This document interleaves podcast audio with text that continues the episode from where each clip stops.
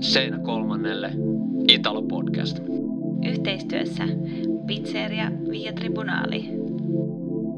Tervetuloa kuuntelemaan Seinä kolmannelle Italo Podcastia. Minä olen Kimmo Kantola ja mukana totta kai myös Mitri Pakkanen. Tervetuloa mi- mukaan Mitri. Kiitos Kimmo ja moi taas kaikille kuulijoille.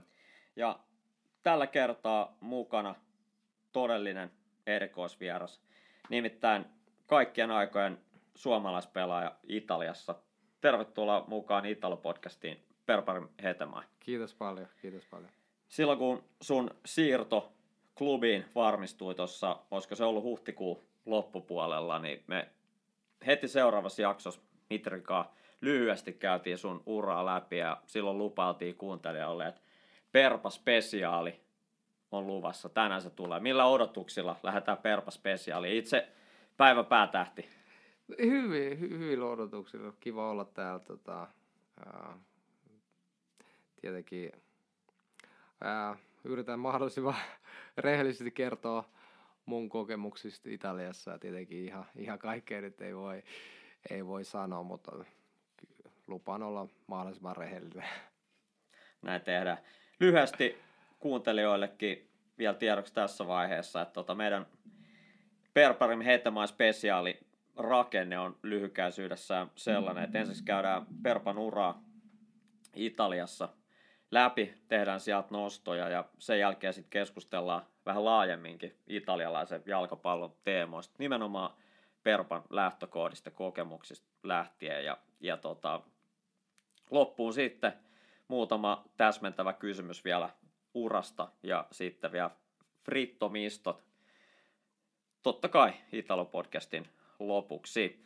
Öö, me voidaan, Mitri, saat siellä linjoilla mukana, niin tehdä niin, että aina kun sullekin tulee kysymys mu- mieleen tai kommentoitavaa, niin annat palaa vaan, eikö niin? Joo, tehdään näin. Tota, lähdetään liikkeelle vuodesta 2010. Siirto, silloin tapahtui siirto öö, Tventestä Bresciaan. Se meni kesken kauden mukaan Brescian toimintaan ja Brescialla oli silloin he oli aloittaneet Alberto Cavasini valmennuksessa ja kun sä tulit mukaan, niin Giuseppe Iacchini oli päävalmentajana Bresciassa tuolloin. Kerro vähän siitä siirrosta ja ensimmäisistä kuukausista Bresciassa. Joo. Eli mä muistan, mulla oli hankaluuksia silloin Twentestä hankaluuksia sille. Mä en ollut niinku, mä en pelannut ja sit mehu, mehu su, tai sano koko ajan, että tuu Italia, tuu Italia ja sitten mä sanoin, joo, se yritti auttaa ja sitten sen agenttien kautta tota, tuli kaksi vaihtoehtoa. Toinen oli Cesena, ja, joka oli kans nousu ja nousustaistelija, sitten oli, oli Brescia.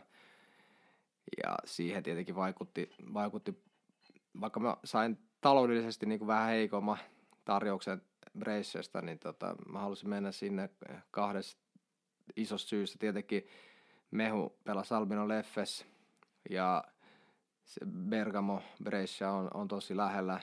Ja sitten tietenkin, että Baggio, yksi, tai mun ensimmäinen niin kuin idoli oli pelannut Bresciassa ja, ja ne paino sitten iso, isompana sy, syynä siihen. Ja toi ensimmäinen kausi siellä, niin sehän päättyi Brescian kannalta onnellisesti. Nousitte no, nousu finaali, eli playereiden kautta sitten lopulta Torinon yhteismaali maaleen tota, kaatu 2-1 ja nousitte Serie Ahan. Sulle tuli tota, Serie 5 sillä kaudella neljä, neljä peliä. Se oli enemmänkin varmaan semmoista tavalla totuttelua ja totuttelut valmentajan metodeihin ja systeemiin.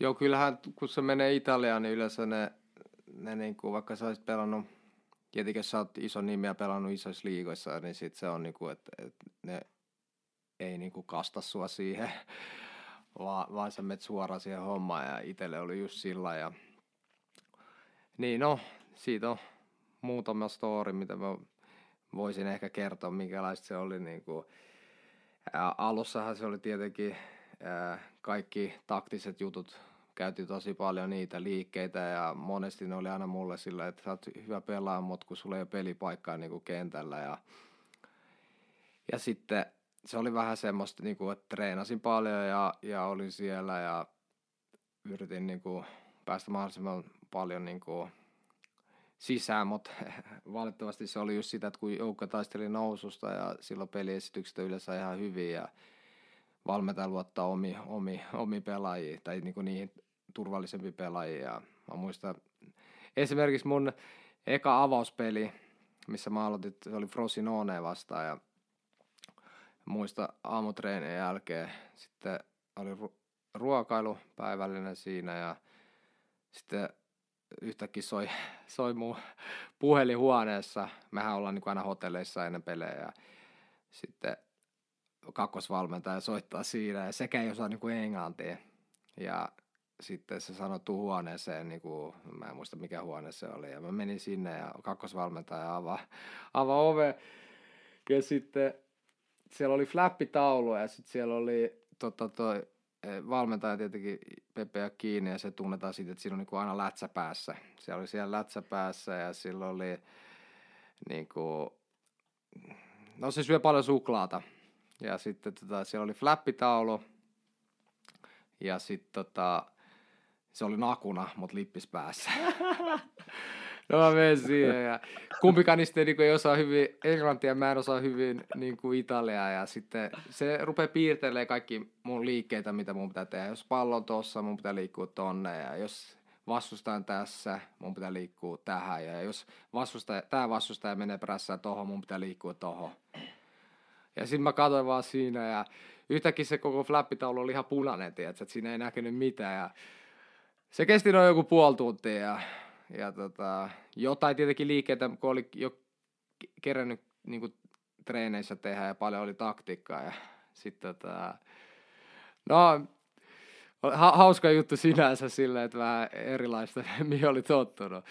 Ja sitten, no peli meni onneksi hyvin ja voitettiin kolme yksi muistaakseni ja, ja tota, oli kiva pelaaja.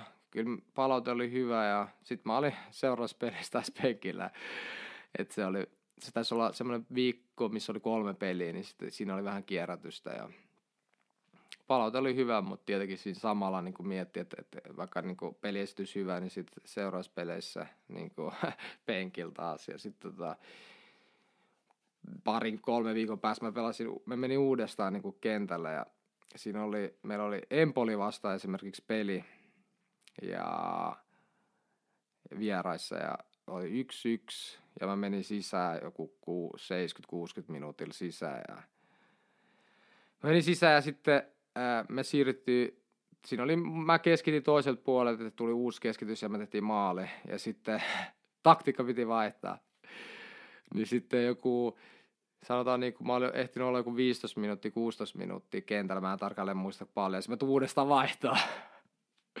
sitten tota, sitten tota, tietenkin sehän harmitti, mutta, mutta tota, taktiikka vaihtui ja, ja sitten se oletti, että se haluaa puolustamaan pelaaja siihen, jolla on kokemus tuommoisista tilanteista. Ja mä tuli vaihto ja eihän se niinku kivalta tuntunut mitään, mutta sitten seuraapäivänä niin, niin kuin valmentaja kiitti siitä ja sanoi anteeksi ja mut piti tehdä, että niin isoista jutuista kyse ja että sa, sama, tietenkin kun siinä oli kääntäjiä mulle, kun se puhuu joukkojen edessä, niin se sanoi, että, että että hyvät ymmärsit hyvin, että toi on veemäinen tilanne, ei, ei hyvä ja, ja tälleen.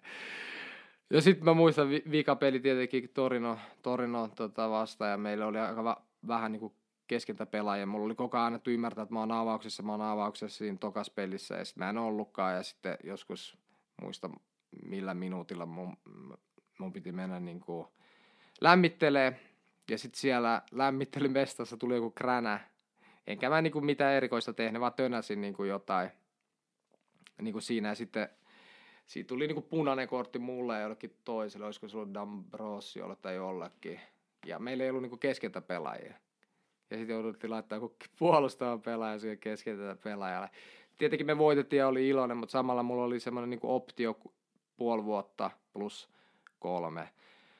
Ja ne oli sanonut, että ne niinku käyttää sen, ne halu käyttää ja agentit kaikki sanonut, mutta mitään virallista niinku silleen, että mä olisin tiennyt siitä.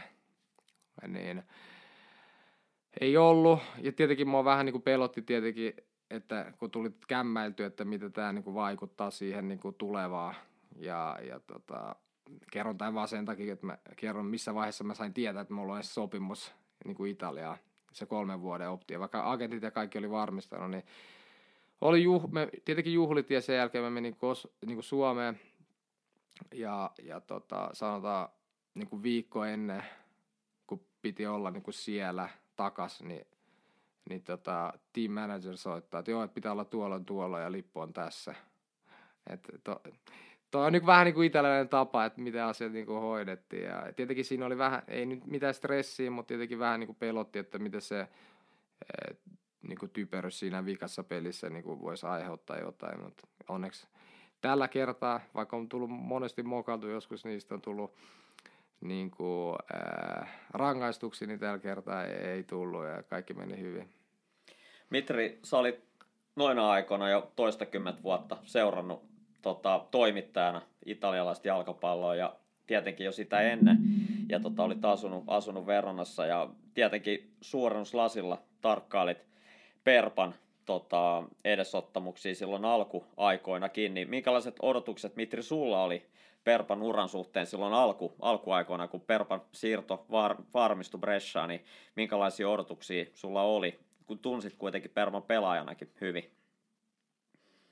Joo, tota, Mm, no semmoiset niin kuin, miten nyt sanois, odottavaiset odotukset, että mitenköhän silloin vielä nuori pelaaja, että miten, miten pärjää kovassa sarjassa. Tai no tosiaan se ensimmäinen puolivuotinen meni Serie B ja sitten siitä, siitä nousun jälkeen Aassa. Mä muistan hyvin, hyvin kun tota, se taisi olla silloin, kun te olitte noussut Aahan, niin siinä syksynä, äh, kun Bressa pelasi Aassa, niin tota, me nähtiin Perpan kanssa niin kuin varsinaisesti ekaa kertaa Italiassa ja kävin Bressan harjoituskeskuksessa ja siinä oli aikaa, aikaa jutella ja Perpa herrasmiehenä sitten heitti mut vielä tota autolla Veronaan sit sen niin kuin treenien jälkeen. Ei kun anteeksi Bressaan, tietysti tässä tapauksessa Bressaan, se oli vielä Bressan aikaa, niin, tota, niin, niin äh, si, siinä, siinä juteltiin, kun sulla oli silloin vielä aika vähän kokemusta Italiasta, mutta sen mä muistan hyvin, että sä sanoit, että Iacchini oli sinulle niin erittäin tärkeä henkilö muutenkin kuin, kuin valmentajana. Et tota, jos, jos muistan oikein, niin sä niin kuin pidit häntä suuressa arvossa myös niin kuin sen ehkä sopeutumisen kannalta ja muutenkin, muutenkin tota, oli, oli sinulle tärkeä henkilö, jos muistan oikein. Joo, oli, oli. Tietenkin jalkapallollisesti myös, myös kentällä aidalla. Siis, ää, tietenkin se näki paljon yhtäläisyyksiä mu- muussa ja hänessä e, pelaajana ja tietenkin auttoi, auttoi paljon ja niin, pre-seasonilla esimerkiksi kun mä tulin takas, niin kaikissa lehdissä ja noissa niin kun spekuloitiin varmat jääjät, kun tietenkin uus, uudistetaan joukkuetta radikaalisesti, niin tota, kaikissa lehdissä ja pelaat aina kysyy, että mihin sä menet niin lainalle, mihin, mihin, mitä tapahtuu ja tälleen näin. Ja se oli mulle koko se puoli vuotta, kun mä olin siellä, että ensi vuonna sä pelaat niin kuin Aassa. Sä tuut pelaa Aassa, että jatkaa vaan näin, tee näin, tee tätä, tee just mitä mä sanon. Ja, ja kyllä mä muistan, että, että varsinkin kun oli kovat treenit ja sitten sen jälkeen vielä niin kuin paljon juoksuja ja, ja siinä oli niin kuin, siihen aikaan Itelassa tehtiin paljon sitä vuoristojuoksua treenien jälkeen, niin kuin kilsa, kymmenen kertaa kilsajuoksuja ja siinä on eri ryhmiä ja se oli kellonkaan aina siellä katsomassa se aja, että se pitää, niin kuin, että jos pitää juosta 3, 40, 3 minuuttia 40 sekuntia, niin sun pitää juosta 3 minuuttia 40 sekuntia, ei yhtään yli. Niin kuin. Ja joka kerta, kun mä olin ekas ryhmässä, vaikka mä olin eh, eka siinä, se sana ei riitä, ne syö sut, eh, ne syö, ne pelaat syö sut, sun pitää olla nopeampi.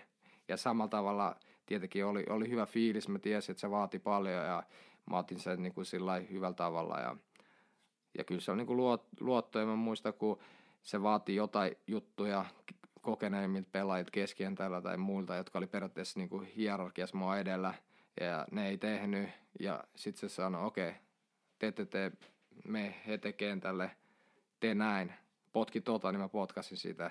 Tietenkin mä tein niitä asioita, että tietenkin, ää, jotka edesauttoi tietenkin sitä, että se antoi mulle mahdollisuuksia, mutta tosi tärkeä tärkeä pelaaja, tai niin kuin valmentaja mulla oli varmaan niin kuin tärkein ulkomailla. Se on, se on paljon sanottu, sulla kuitenkin useampia huippuvalmentajia on uran aikana siellä ollut. semmoinen knoppi tähän, että kertoko Beppe ikinä, että miksi hänellä oli aina se lätsä päässä. Mä nimittäin kerran selvitin tätä. Aa, ei, mutta jos mä ymmärtän oikein, niin voi olla jolta, jollain tavalla niin vähän taikauskoa, mutta voi olla myös siihen, että sillä on vähän kaljotumista. Se, varmaan se voi olla se pä- päällimmäinen syy, mutta ainakin se, se on itse selittänyt sitä, että sillä on silmissä joku semmoinen häi, häi, häikkä, että niinku valo heijastuu jollain tavalla se. Ja kuulemma vaimo oli vahvistanut jonkun lehden, lehden mukaan sen, että pitää myös kotona aina lippistä. Ja tota, ilmeisesti vaimo oli yrittänyt saada hänet käyttää sitä aurinkolaseen, mutta hän sanoi, että kentän laidalle ei voi käyttää aurinkolaseen, että se on pakko olla lätsä. Mä en tiedä, en tiedä sitten, että mikä tässä on mikä no. tässä on to, tosi, mutta tällaisen, tällaisen tiedon itse kaivoi. En et, tiedä, mutta siis, no, aina kun me syötiin, silloin oli lätsä päässä, Ai että ei se niinku ikin ottanut sitä pois. Kerran, kerran jotkut oli ottanut sen pois ja Ouch. jossain illall, niinku, joukkoillallisessa tai jossain tämmöisessä, missä oltiin vähän nautiskeltu, niin ei ollut hyvä. Ei ollut. okay. Ei ollut hyvä vaihtoehto.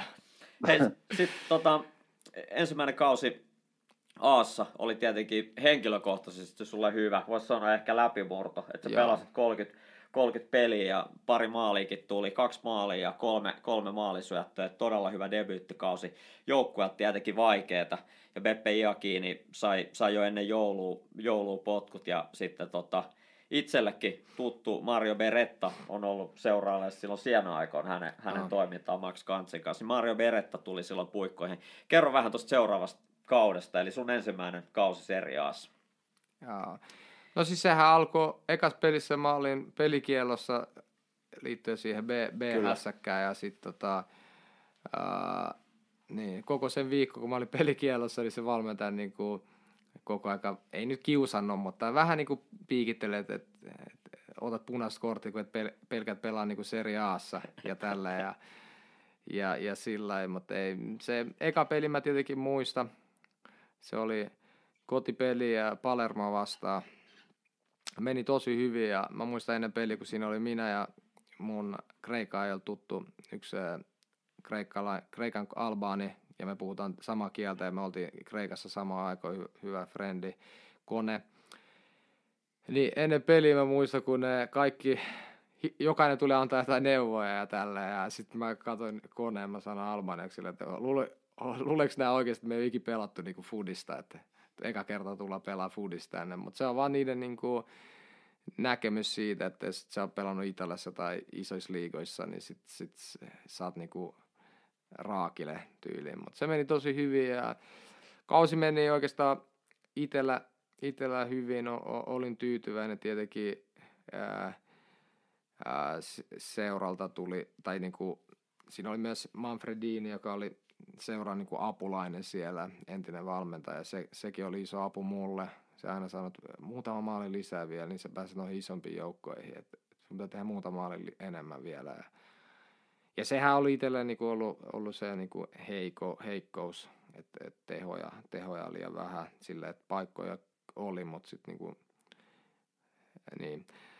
Mutta tota, muuten meni hyvin, tietenkin siinä tuli Beretta, tuli jossain vaiheessa puikkoihin ja mulla oli keuhkokuume silloin, mä olin kuukauden about pois ja, ja kun tulin takas, niin, niin ei, ei, en, tietenkin siinä oli se, että mä olin ollut Peppe ja kiinni niin kuin yksi suosikki pelaajista ja, ja tällä. Ja sitten Beretta oli vähän erityyppinen ja, ja tota, ää, niin no en sanoisi, että meillä ei ole kaikki hyvin, mutta meillä on kaikki hyvin tietenkin, mutta siis ää, oli aika, aika raju mulle, niin kuin, että esimerkiksi jos me pelattiin vaikka joku Primavera vastaan, eli kakkosjoukkueet vastaan joku torstaina treenipeli, niin aloitus ja sitten saman tien huus mulle.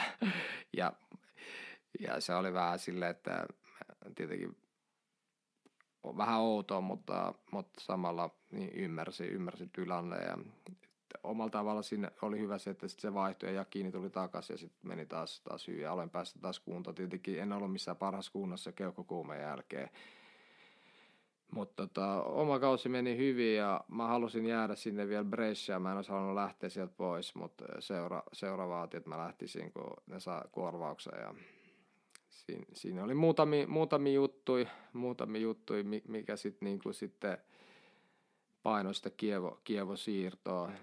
Että, että jos olisi venannut vähän kauemmin, niin tietenkin siinä olisi tullut muita, muita. Ja oli ulkomailtakin muutamia, muutamia tota, en, ei tietenkään virallista, mutta semmoista niinku keskustelu pitkällä, mutta äh, todennäköisesti mä haluaisin mennä Kievoon, koska mun idea oli, että mä menen Kievoon, pelaan yksi kaus, kaksi kausi ja sitten lähden vähän isompaa taas, että se olisi semmoinen niin porras, porras siihen. Ja, ja tietenkin mulle tärkeintä ei ollut, ei ollut tietenkin totta kai eh, taloudellinen oli, oli taas parannus edellisen sopimuksen huimasti, mutta sitten tota, mut mulle tärkeintä oli se, että kun mä olin ollut pelaamatta, niin mä halusin pelata ja Kievossa taas kun ne maksoi semmoista summaa, niin, niin tota, siihen aikaan, niin, niin tota, ää, ei, en sanoisi niin varma avaus, mutta niin kuin, että oli niin kuin satsaus. Ja, Eli... niin, ja tietenkin ne oli kattonut, ne oli ollut seuraa mun kaikki 30 peliä periaatteessa ja skautannut hyvin. 2011 kesällä siis siirto Kiavo. Mitri, millainen seura Kiavo oli tuossa 2010-luvulla? Me tehtiin silloin tota, yksi spesiaalikin Kiavon, Kiavon tota joukkueesta. Se oli enemmänkin saisi olla 2004-2005 kausi, kun joukkue taisteli tota, ihan Champions League paikoista. Mutta millainen, millainen meininki oli Kiavossa 2010 11 tai 11 silloin vaihteessa, kun Perpa sinne siirtyi. Miten Mitri koit Perpan siirron sinne? No tota, se vaikutti silloin aika sopivalta stepiltä niin kuin tota Bressan jälkeen. Et jos ja kun Bressasta oli lähdettävä, niin kuin Perpa äsken sanoi, niin tota, Kievo vaikutti silloin hyvältä osoitteelta. Ja just niin kuin hän itsekin sanoi, niin tota, ehkä kausi, pari, ehkä kolmekin siellä ja sitten sit mahdollisesti niin kuin vielä isompaan seuraan, niin tota, se vaikutti niin kuin ura, urakehityksen kannalta oikein järkevältä. Kievo oli silloin semmoinen, jos mä nyt en ihan väärin muista, mutta ehkä niin kuin alempaa keskikastia suunnilleen seriaassa. Eli oikein, oikein hyvä ympäristö mun mielestä ja sopiva Perpalle. Hän tietysti itse voi kertoa lisää siitä, mutta sen, sen haluaisin ehkä kysyä vielä, että kun menit, tai kun Brescia oli ensimmäinen sun italialaisseura, niin tota, mi, mi, millaisena tai millaiseksi niin kuin ympäristöksi koit sen silloin, kun se oli sun ensimmäinen nimenomaan italialaisseura? Oli, oliko se niin kuin sopiva ympäristö? Sorikin, mä menen vielä askeleen taaksepäin. Ei mitään, mutta, kaikki tota, on mahdollista. Joo, hyvä. Siis, niin. Kyllä mä tykkäsin, se oli, se oli kiva aika. Se oli varmaan niin kuin yksi parasta aikaa Italiassa. Niin kuin kaikki oli uutta ja mehu oli vieressä ja mehu meni hyvin ja siinä oli itse asiassa tosi lähellä, että mehu olisi niin kuin tullut siihen A-joukkueeseen meidän mukaan. Et siinä oli Lecce ja, Lecce ja tota, me, mutta sitten Albino Leffe pyysi vähän niin kuin liikaa rahaa. Ja mä tietenkin toivottelin tosi, tosi paljon, että me olisi tullut niin Brescia mukaan se kaudella, mutta valitettavasti se pyyntihinta mehusta ää, oli liikaa niin kuin heille, tai he näki, että se on ylihintaa ja, ja sitten tota, sitä ei, ei, ei ikin syntynyt, mutta ää, tietenkin mä olin tosi, tosi iloinen, me oltiin paljon mehunkaa, mehunkaa yhdessä ja tietenkin siinkin mielessä, että pystyttiin asu samassa ja treenaa ja sitten siinä oli vielä Sakke, Sakke hyvin lähellä Belintzolla, se oikeastaan mä oltiin niinku koko aika. Ai niin, joo, ja, kyllä. Eli Sakari Mattila. Ja kun pelasi Belintzolassa, niin jos se, hän, hän ei ollut niinku viikonlopulla meillä, niin me oltiin, me oltiin siellä ja se oli niinku kivaa aikaa. Tota, Kyllä. Sen jälkeen siis siirto Kiavoon ja loppujen lopuksi siitä yhdestä kaudesta muodostui kahdeksan kauden mittainen. Ja, ja tota, sarja, sarjasijoitukset, jos vedetään yhteen, niin aika, aika lailla voisi sanoa, että tukevasti tuossa keskikastissa Kiavo vuodesta toiseen. Paras sijoitus taisi olla 9, 15, 16. Ja jos katsoo henkilökohtaisella tasolla, niin, niin tota, sun paras kausi ainakin tilastojen valossa on ollut toi 17-18, jolloin teit kolme maalia, syötit neljä, olit 32 pelissä mukana, silloin Kievo oli 13. Tämä tietenkin Kievo ajanjakso niin on, on pitkä ja sitä on vaikea mitenkään tiivistää. Sulla oli siellä käytännössä neljä neljä niin kuin päävalmentajaa, jotka oli vähän pidemmän siivu ja sitten sit tota, hyvin vaihtelevasti lyhyempiä stinttejä eri valmentajilla, niin mitä nyt sanotaan, Kievosta lähöstä on nyt tuommoinen niin nelisen vuotta aikaa, niin jos sä ajattelet tuota kahdeksaa vuotta, niin millaisia asioita päällimmäisenä on nyt sul mielessä siitä ajanjaksosta? No mulla on hyviä, hyviä niin kuin muisto, muistoja siellä tietenkin. Ää, vaikea sanoa, mitkä ajajaksot on niin ollut sillä niin kuin parhaimpia kuin kaikissa ajanjaksoissa on ollut omat haasteensa, omat hy, niin kuin hyvät jutut ja omat niin tavoitteet, mihin suurimman osaksi mä oon niin ylt, yltänyt. Ää, jälkeenpäin tietenkin voi aina, aina sanoa, että jotain pieniä asioita olisi voinut tehdä, tehdä paremmin ja tehdä asioita eri tavalla, mutta se on normaali niin kuin elämässä teki mitä tahansa, niin jos katsoo taaksepäin, niin ainahan voi sanoa, että jotain olisi voinut tehdä eri tavalla. Mutta tota, hyviä, hyviä ajanjaksoja tietenkin. Siinä oli paljon, paljon semmoisia niin ajanjaksoja, missä mä tunsin itteni tosi tosi hyväksi ja oli hyvässä, hyvässä kunnossa, mutta oli myös paljon ajanjaksoja, jolloin mä joudun pelata – niin kuin kivun kanssa ja en nauttinut niin kuin pelaamisessa. Se oli ihan niin kuin loppu periaatteessa, mutta kun piti pelaa ja valmentaja halusi, että pelas, niin tota, mä olin monesti, siinä oli äh, niin kuin, monesti, koska Kievossa oli semmoinen mentaliteetti, että treenataan tosi tosi kovaa, mennään niin äärimmäisyyksiin ja, ja silloin kroppa oli tosi tosi loppuun viety, oli kipuja ja muistan, että meni kotiin, mä en vaan niin pystynyt noussa sängystä, kun oli paljon kipui selkää sattuu, nivuseen sattuu, lihaksiin sattuu, semmoista ja mä en halua ottaa mitään kipulääkettä ja, ja, ja tuollaista. Sitten siihen päälle vielä niin maajoukkue, matkustus, pelaaminen ja odotusarvot ja paineet ja mitä nyt ikinä niitä voi sanoa. Ja tietenkin kun sä pelaat tietyllä tasolla, niin sit se on vielä niin kuin enemmän raaempaa tietenkin mä tajusin myös sekin, että, että Kievossa eh, oli tietenkin niitä paineita ja suoritus- ja vaatimustaso, mutta se, että, että jos olisi mennyt jonnekin muualle, niin sitten niitä olisi ollut eh, enemmän. Ja, ja mulle niin kuin tärkeintä oli se, että mä sain pelaa ja se oli se, oli se tärkein juttu. Tota, jos mä henkilökohtaisesti luonnehtisin sua pelaajana ja sun vahvuuksiin, niin sanoisin, että, että sä oot hyvin niin kuin monikäyttöinen pelaaja, taktisesti valveutunut, mikä näkyy just siinä, että kuin hyvin sä pystyt ottaa kontakteja vastaan, hankkii virheet, katkaisee niin kuin vastustajan pelistä rytmiä, toimii osana kollektiiviä, niin sä ajattelet näitä valmentajia kiavon ajoilta.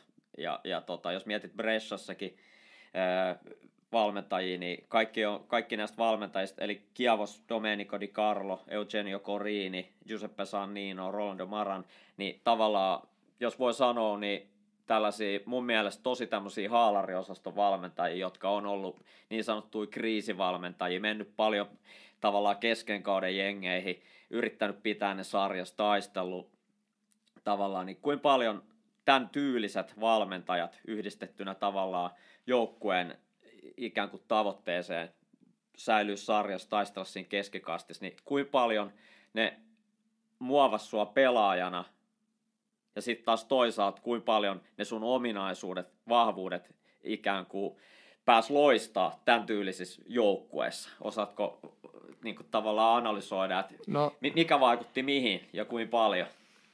Sanotaan, että se eka vuosi Kievossa oli, oli, oli hyvä, oli hyvä ja, mutta siihenkin se valmentaja oli vähän semmoinen niin kuin, Eli Domenico Di Carlo. Niin, Di Carlo, se oli hyvä, hyvä valmentaja, se, se yritti paljon kehittää mun, mun sitä niin kuin, ykkösellä pelaamista sille, että, että luotavaa pelaa, niin kuin, älä ota haltuun, vaan pelaa ykkösellä, koska se pelaaja on siellä, vaikka sä et näe sitä. Ja se oli vähän haaste, kun mä olin niin kuin, hyvin paljon tottunut siihen, että mä haluan niin kuin, nähdä, mihin mä syötän ja, ja sen kanssa sitten tehtiin paljon, paljon niin kuin töitä niin kuin ykkösellä pelaamista ja että sun pitää luottaa, että pelaajat on tuossa, ei tarvitse edes nähdä. Ja, ja tietenkin taso oli vähän parempi kuin Bresciassa siinä mielessä. ää, olosuhteet oli paremmat ää, ja muutenkin joukko oli, oli selkeästi niin kuin siellä, siihen aikaan kun mä menin, sit siellä oli varmaan niin kuin paras sportdirektori, mitä mulla on ollut, Sartoria. Ja tota, kyllä siellä niin kuin, se, se tietenkin muokkasi vähän ja sitten, mutta jos mä niin kuin pitäisi valita tona ajakson niin kuin kaksi parasta valmentajaa, mitä mulla on ollut, tai semmoista, mitkä on auttanut mua niin selkeästi nostaa omaa tasoa, on tota, ää, Korini ja sitten Maran. Ja Giovanni Sartori, johon viittasit, niin hän teki Atalantas loistavaa Joo. työtä ja nyt siirtyi, siirtyi Boloniaan. Niin tota, itse asiassa muutama jakso sitten puhuttiin hänestä aika paljonkin Italo-podcastissa. Tota, Mitri, olisiko sulla Kievon ajoista Mitri, äh, tota, Perpalle jokin kysymys?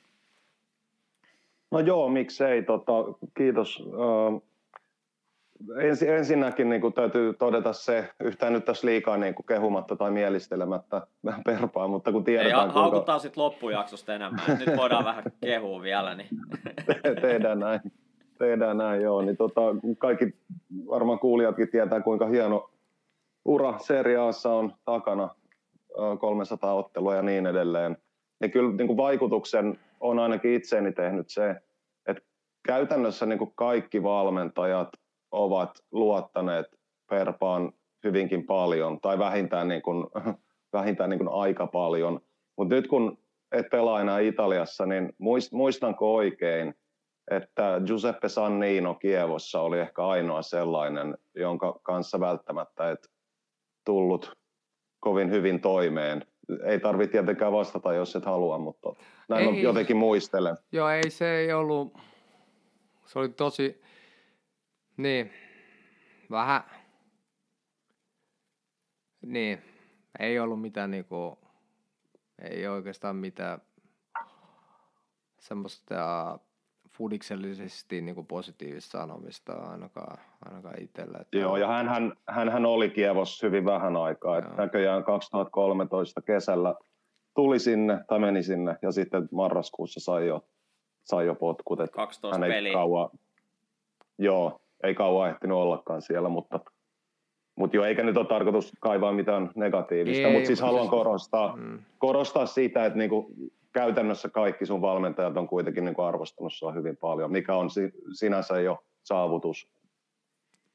Niin, niin tietenkin vähän vanhemmalla iällä se on vähän helpompi, kun on niin kuin merittei takana ja, ja ne, ne tietää, mitä ne saa. Alussahan se tietenkin oli, sitä se oli myös se kievu eka vuosi, vaikka niin kuin pelit meni hyvin, niin välillä oli kierrätystä sit mu- muiden, muissa ajanjaksoissa, niin sit, sit sitä kierrätystä ei sillä, sillä ei ollut, että se oli vähän enemmän sillä, että se kunnossa, okei, okay, no niin, nähdään lauantai tai sunnuntai. Sitten. Joo, mutta ei mulla niin. Kimmo, niin, joo, ei välttämättä Kiev, tai no voida, voitaisiin me Kievosta puhua vaikka kuinka paljon, mutta et pää, pää, tässä miten mennään eteenpäin, niin yes. on ihan ok. Eh, ehkä mä siitä haluaisin kysyä. Tietenkin Kievo, niin kuin hyvin tiedetään, niin on erittäin pieni paikka siellä niin kuin Veronan kaupungin, tai tavallaan niin kuin kaupungin osa, ja, ja tavallaan Hellasilla, jos mietitään kannattajis, kannattajis, tota, kannattajien määrässä mitattuna, niin Hellas Verona siellä se selkeästi suurempi seura. Pelasit, pelasit Kievossa ja Veronahan oli suuremman osan tosta ajasta, niin pelasi Serie Bitä. Ja, ja, ja tota, mutta miten tavallaan Kievon pelaajana, kuinka, millaisena paikalliskilpailija Hellas Verona nähtiin, mikä oli suhtautuminen tähän, tähän tota niin kuin, ikään kuin kaupungin, ainakin heidän mielestään kaupungin ykkösjoukkueeseen? Niin siihen aika, no ei hänen niin kuin, nähneet meitä niin kuin, periaatteessa kilpailijana, että mutta äh, tietenkin niille se oli rankka, rankkaa jaksoa, että me oltiin niinku koko aika seriaassa ja, ja tota, ne oli lähinnä b ja c ja, ja aina välillä kun ne tuli, niin ne tippui saman tien ja derby, derbyt oli tietenkin kivoja pelejä ja monesti suurimman osa, jos muista oikein, niin on voittanut ne pelit ja, ja tota, e, niin se oli niinku kiva, kiva kokemus sinänsä, että et, et, et ne oli myös samoihin aikoihin niin kuin jossain vaiheessa Aassa, ja nythän niin kuin tilanne täysin päinvastoin, että ne on tehnyt hyvää, hyvää työtä ja oikeastaan erinomaista työtä. Ja ne on just siinä asemassa, missä ne kuuluu, että ne tekee taloudellista voittoa siinä mielessä, myy pelaajia, ostaa, ostaa vähän ei niin tunnettuja tai vähän semmoisissa laskusuunnassa olevia ja, ja,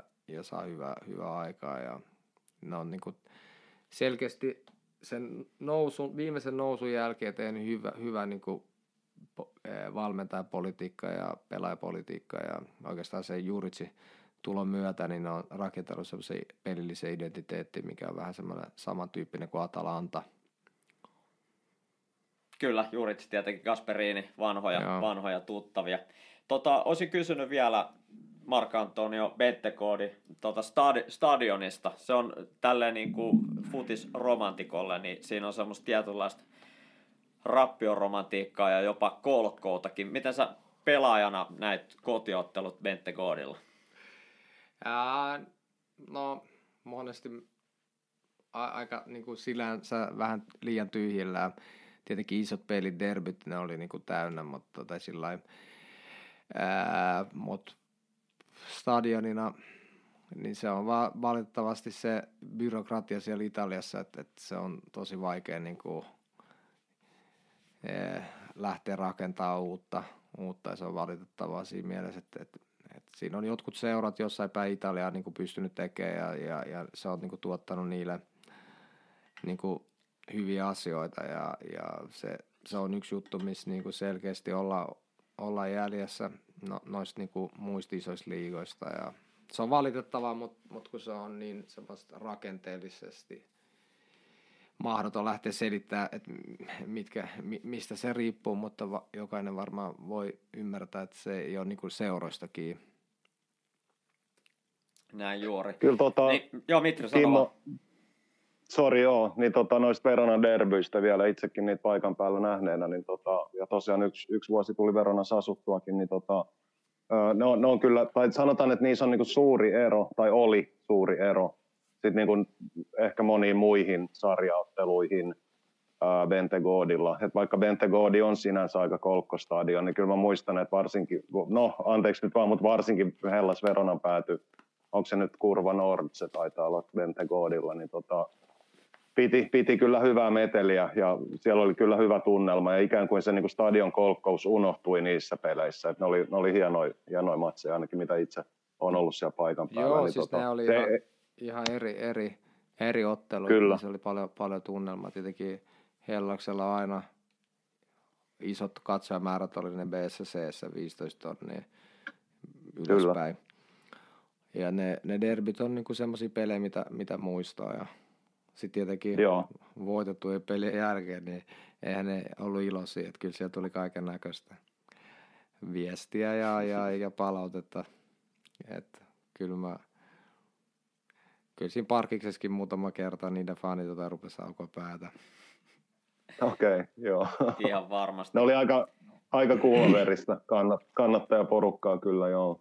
joo Se, mutta, nimenomaan Hellaksen. Mutta kyllä niin kuin, jos nyt hypätään vaan sillä Ää, kyllä niin kuin Kreikassa ne derbyt oli sit niinku, tietenkin siellä pelasi niissä isoissa joukkueissa, jolloin AEK, Olympiakos, AEK, Panathinaikos, AEK, PAOK, niin nämä oli niinku erilaisia. Ne oli vielä niinku kaksi, kaksi, kolme astetta semmoista niinku Kyllä. tulisempaa. Varmasti, joo. Tota, Veronan aika päättyi sitten kesällä 2019 ja siirtyi sitten tota, Kampanjaa, eli Etelä, Etelä-Italiaa ja Beneventoon sinne Napolin, Napolin kupeeseen. Tota, ihan vielä ennen kuin mennään tuohon Beneventoon, niin tässä vaiheessa pakko kysyä, sun ajanjakso Kievossa oli, oli tota, hyvin pitkä. En nyt muista tarkalleen, olisiko ollut 2012-13 kesä vai 13-14. Oli paljon otsikoissa sun siirto Roomaan. Tota, pystytkö avaa Perpa sitä nyt vuosien jälkeen, että kuin lähellä, kuin lähellä oltiin, koska ainakin omien lähteiden mukaan niin oltiin jo aika, aika lähelläkin tavallaan. Joo, siihen aikaan siinä oli aika monta eri seuraa. No, mä voin sanoa niin kuin lä- lähimmäiset siirrot, mitä on ollut tuolta Kievosta, niin on ollut varmaan ensimmäiset kaksi vuotta oli koko aika Laatsio. Ja kerran me oltiin mö- Sake mökillä oltiin tulossa takaisin ja puhelin soi koko aika ja oli suunnilleen niin kuin kaikki valmis Laatsio. Ja se oli aika lähellä, mutta sitten en tiedä pyyntihinnat ja, ja, ja se, mitä esimerkiksi Lotito halusi maksaa. Tämä on niin kuin, mitä Kyllä, mä kyllä. tiedän. Ää, niin tota, ne oli vähän, vähän semmosia mm, niin kuin eri pyyntiä ja, ja tota, se, mitä joku halusi maksaa, oli vähän eri. Ja, ja, ei, ei sit, ja sitten kun vielä mun puolelta ei tullut semmoista niinku pakonomaista ää, protestia, koska mä olin ihan tyytyväinen sinänsä, että mä sain pelaa, koko ajan asema oli hyvä ja mä pelasin hyvin ja seura voi hyvin ja, ja, ja tälleen. Ja, niin se, ne oli ensimmäiset ja sitten sit siinä ollut muutama semmoinen Genoa Gasperini juttu lähellä ja ite, se, siihen itse en halunnut ää, niin kuin tehdä. Ja sitten sitten tuossa oliko se 2016 vai 7, 17, joo, se vuosi milloin mä olin aika paljon rikki, taisin pelaa vaan 23 peliä, niin silloin tammikuun vikapäivät niin oli Rooma kanssa ja siihen, siihen seura ei, ei, ei niin suostunut siihen laina ostojuttuun omista syistään, että ei voinut mukamassa löytää uutta pelaajaa. Se oli silloin tota, Rudi Garcian aikana taisi olla, muistaakseni. Ää, Eikö Spalletti oli tullut silloin? Oliko jo silloin? silloin. Okei. Okay. Se mä muistan Dain, Dainelli, Dainelli ää, muun muassa sanoi, että hän oli. Okay. puhunut jotain. Joo. Tota, niin, Kievosta sitten loppujen lopuksi siirto ete, etelämmäs, eli sä olit koko uran siihen asti pelannut Pohjois-Italiassa, Lombardiassa ja tietenkin Venetossa, mutta nyt, nyt tuli sitten siirto Etelä-Italia. Ennen kuin mennään pelillisiin asioihin, niin millainen kulttuurin muutos oli, oli, oli muuttaa tuonne tota kampanjan alueelle? Öm, omalla tavalla joo, erilaisia. Kyllähän niin kuin Itelän sisällä on niin kuin aluetta ja eroja ja sitten kun sä menet pohjoisesta vielä etelään, niin on, on, on isoja, isoja eroja siinä mielessä. Ja mä olin, mulle teki hyvää niin kuin vaihto. Mä olin monta vuotta niin kuin koko aika ja sitten mä tein loppujen lopuksi uuden diilin ja sitten oli vaan pailla ja oli jotain, jotain ja sitten mä, no mä sanoin, okei, okay, tää on turvallisin, että se toinen paikka ei, ei, ole, ei ehkä parempi, mutta sitten tos, tos mulla tuli semmoinen olo, että, että, että mä tarvin niinku ihan uutta ja, ja sitten niinku, ää, tietenkin siinä alkoi olla ikä, 30, oliko mä 33 vai 32, kun mä menin sinne ja et, se politiikkakin Italiassa on muuttunut hyvin, hyvin paljon ja, ja, ja sitten tota, on tullut niinku listoja, pitää olla tietty verran jotain pelaajia ja mäkään itse asiassa tiedä kovin tarkasti ni, niitä juttuja, mutta sitten muista koko aika, että se Benevento oli siellä, toi Insaagi oli mennyt ja se oli yksi niistä nimistä, mitä se halusi, että mä menisin sinne ja ei se alussa tuntunut houkuttelevalta, mutta sitten loppujen lopuksi se, jotenkin aloin, aloin syttyä ja sitten mä vaan sanoin, että mä haluan lähteä ja että en, en halua pelaa ja, ja tota, loppujen lopuksi kaikki oikeastaan onnistui. Se oli kello yöllä, joskus kello kahden kolme aikoihin niin kuin sumplittiin tuon Benevento direttore Foggian kanssa, jonka, jota vasta mä oon monesti tai niin kuin pelannut. Ja, ja sitten sumplittiin sitä, että minkälainen niin kuin sopimus ja mi, mitä ja mitä. Ja, ja sitten tota, ää, loppujen lopuksi se onnistui hyvin. Mä, niin, no vika, vika päivä mä sitten päätin, että okei, no niin, mä tuun sinne. Ja, ja tota, se oli, jos mä nyt saan jatkaa tästä keskustelua, niin, niin tota, se oli todella, siis ää, ää, vähän sama kuin, niin kuin tulo HJK-hoki. Niin kuin mä olin tosi iloinen, mä tiedätkö, nautin kaikesta. Kaikki on, vaikka joidenkin mielestä se ei ollut jotain niin hyvää, mulle se oli hyvä, mä nautin vaan ja oli tosi iloinen. Ja tietenkin B, B-ssä pelaaminen, mulla oli tavoite, mulla taisi olla joku 200 jotain 70 vai 68 peliä Aassa ja mä, mulla oli tavoite saada niinku 300 peliä. Mä olin, niinku, mun oli pakko saada se. Niin tietenkin tosiassa se, että et mä, kun mä menin sinne Ja sitten jotenkin mulla oli enemmän paineita siellä pelaamisessa kuin Aassa, koska mä halusin nousta. Ja mä tiesin, että on tosi vaikea nousta. Mutta sitten se eh, loppujen lopuksi oli sitä, että se oli vaan niinku voitosta voittoa. Ja, ja, ja kaikki, niinku, kaikki meni niinku täydellisesti sillä, että sä vaikka pistit silmät kiinni ja rupesit kävelemään naru pitkin, niin sä et tipu tuntui semmoiselta, että kaikki meni vaan niin kuin napsahti, vaikka vastustaja oli viisi avopaikkaa, ne ei saanut paikoista maaleja, me tehtiin maaleja. Että se oli niin kuin ilosta aikaa tietenkin siihen, siinä vielä se, että, että siitä tuli, siitä tuli niin kuin kovia ja kaikki tämmöiset, niin ne vähän niin kuin häiritsi sitä, sitä tunnelmaa, mikä siellä oli, koska se oli niin kuin fantastinen kausi siinä mielessä. Me rikottiin kaiken maailman ennätykset, mitä pystyy. Ja sitten tietenkin Insaagi oli semmoinen, sillä oli pakko miele niin kuin täydellisyyteen tai että saada niin kuin, ää, tiedätkö, kuusi voittoa peräkkäin ei riitä, seitsemäs pitää saada. Meidän pitää saada toi ää, niin kuin rekordi rikottuksi. Meidän pitää saada toi. Ja ilmapiiri oli tietenkin tosi hyvä, koska voitettiin. Ja olihan niin kuin, tietenkin siinä paljon niin kuin haasteet niin kuin ulkopuolellisesti siinä mielessä, että oli, niin kuin sanoin, että tuli toi korona-aika ja, ja katsomot ja nämä jutut ja voitojuhlatkaan ei ollut semmoisia, mitä niin kuin pysty, oltaisiin pystytty järjestämään ja, ja, ja tällä. Ja. Se oli, se oli niin kuin, se oli, se oli tärkeä mulle henkisesti siinä mielessä, että koska mä halusin todistaa, että mä pystyn pelaamaan vielä seriaassa tuossa iässä ja, ja tietenkin, ja jos mennään vähän eteenpäin tästä, niin sitten siinä oli myös se, että sit kun uusi kausi alkoi, niin seura alkoi panostaa uusia pelaajia, nuorempi pelaajia ja, ja, ja, ja erityyppisiä pelaajia, jolloin taas äh, mä huomasin, että äh, mä en olekaan, jos mä olin ollut b niin kuin tärkeä, tärkeä niin kuin sanotaan palane, niin Aassa mä en sitä heti ollut ja mä mietin sille, että, että jääkö mä tänne vai teekö mä joku muu, muu muutos ja pitääkö mun niinku, koska mä halusin se 300 peliä, että mulle ei riittänyt, että mä olin tehnyt 200 jotain, mä halusin se 300, niin, niin tota, eihän se heti alussa näyttänyt siltä, mä, mä jo tunsin se, että mä en ole niinku, ää, avauksen pelaaja ja, ja miten toi niinku vaikuttaa sitten siihen, että saanko mä se 300 vai en.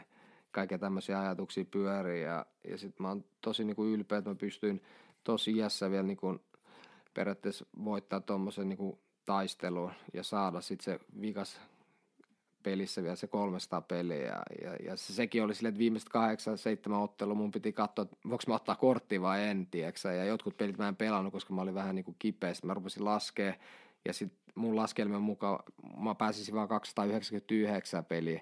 Ja sitten onneksi mun vaimo sanoi, tai katsoi se uudestaan ja sanoi, että ei, kyllä sä pääset niinku 300 peliä, jos sä pelat nämä kaikki, kaikki pelit. Ja loppujen lopuksi, niin sitten kun se peli alkoi se 300 ja vika peli seriaassa, niin, niin se oli vaan nautiskelua, ei ollut niinku mitään. Mä olin tosi, tosi ylpeä ja, ja osittain siinä mun semmonen – omalainen niin kuin, ähm, niin kuin, äh, suhtautuminen jalkapalloon niin kuin vaihtui kokonaan.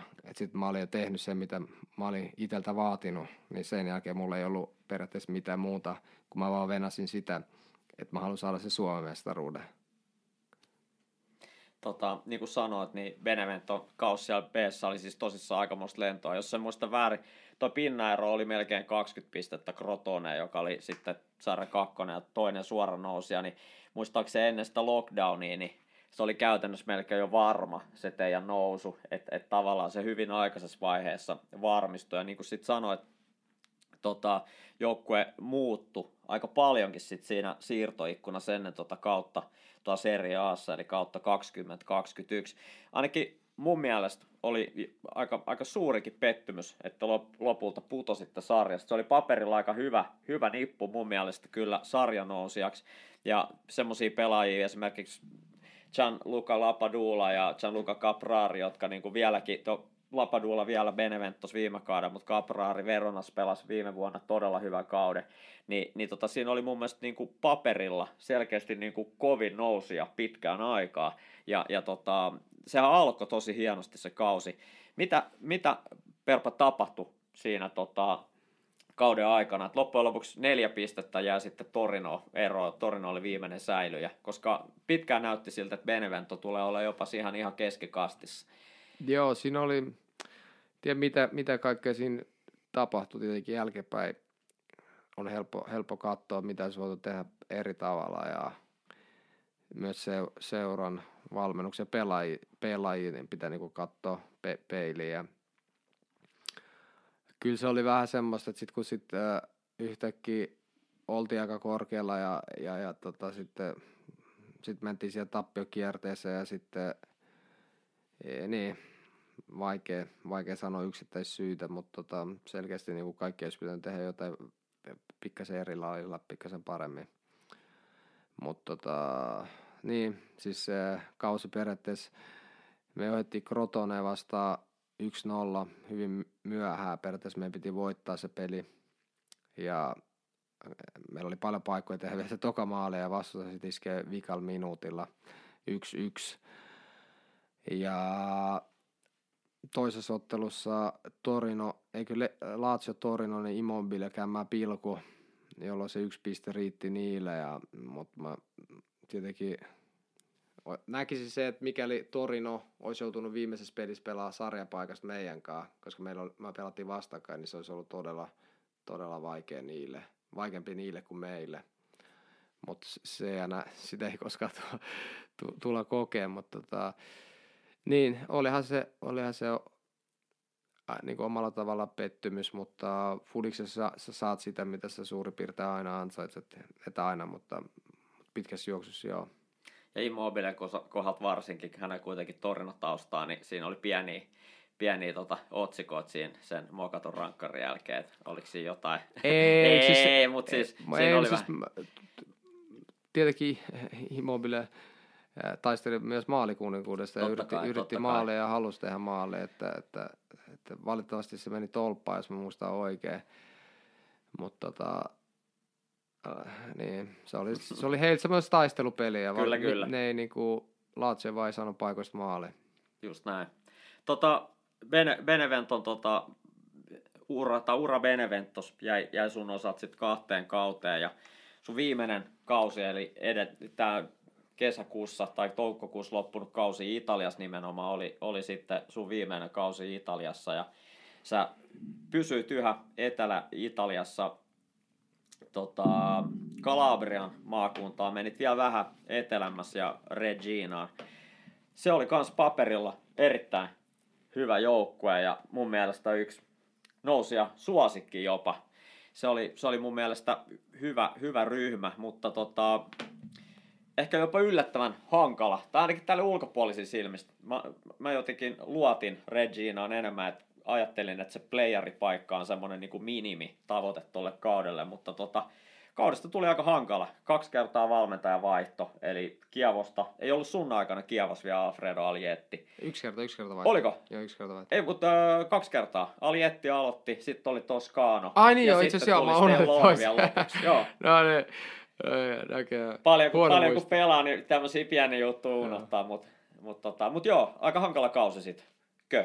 Ja, sanotaan, että alku oli hyvää ja sitten yhtäkkiä ruvettiin häviä pelejä ja sitten sit ei tullut ulos. Tietenkin ei ole maailman helpoin paikka pelaa tuolla, kun kaikki, kaikki alkaa vähän niin kuin mennä, mennä niin kuin suunnitelmia niin kuin vastaan, mutta tota, siinä oli tietty ajanjakso, jolla ei ollut kiva pelaa ja, ja, ja, tota, ja se oli just sitä tappio, tappioaikaa ja, ja näytti, näytti pitkältä, pitkältä sitten tota, mennä asiat huonommin kuin loppujen lopuksi meni. Mä, mä en usko, että loppujen lopuksi meni niin huonosti. Meillä oli kumminkin ehkä pikkasen alle odotukset playereihin me haluttiin, mutta sitten tuli tämä sanotaan, että pelastus oli tämä Stellone, joka itse asiassa mun ensimmäinen peli avauksessa Bresciassa Frosinone vastaan, niin tämä sama Stellone otti punaisen kortin siinä, se Ai oli ihan kärki. Ja, tota, se oli kiva, kun se tuli, niin se muutti oikeastaan koko, koko ilmapiiri ja se toi vain pari juttua, pari juttua niin kuin taktisella puolella – mitkä mä tuun itse tota, esimerkiksi tota, käyttää, kun mä itse valmennan.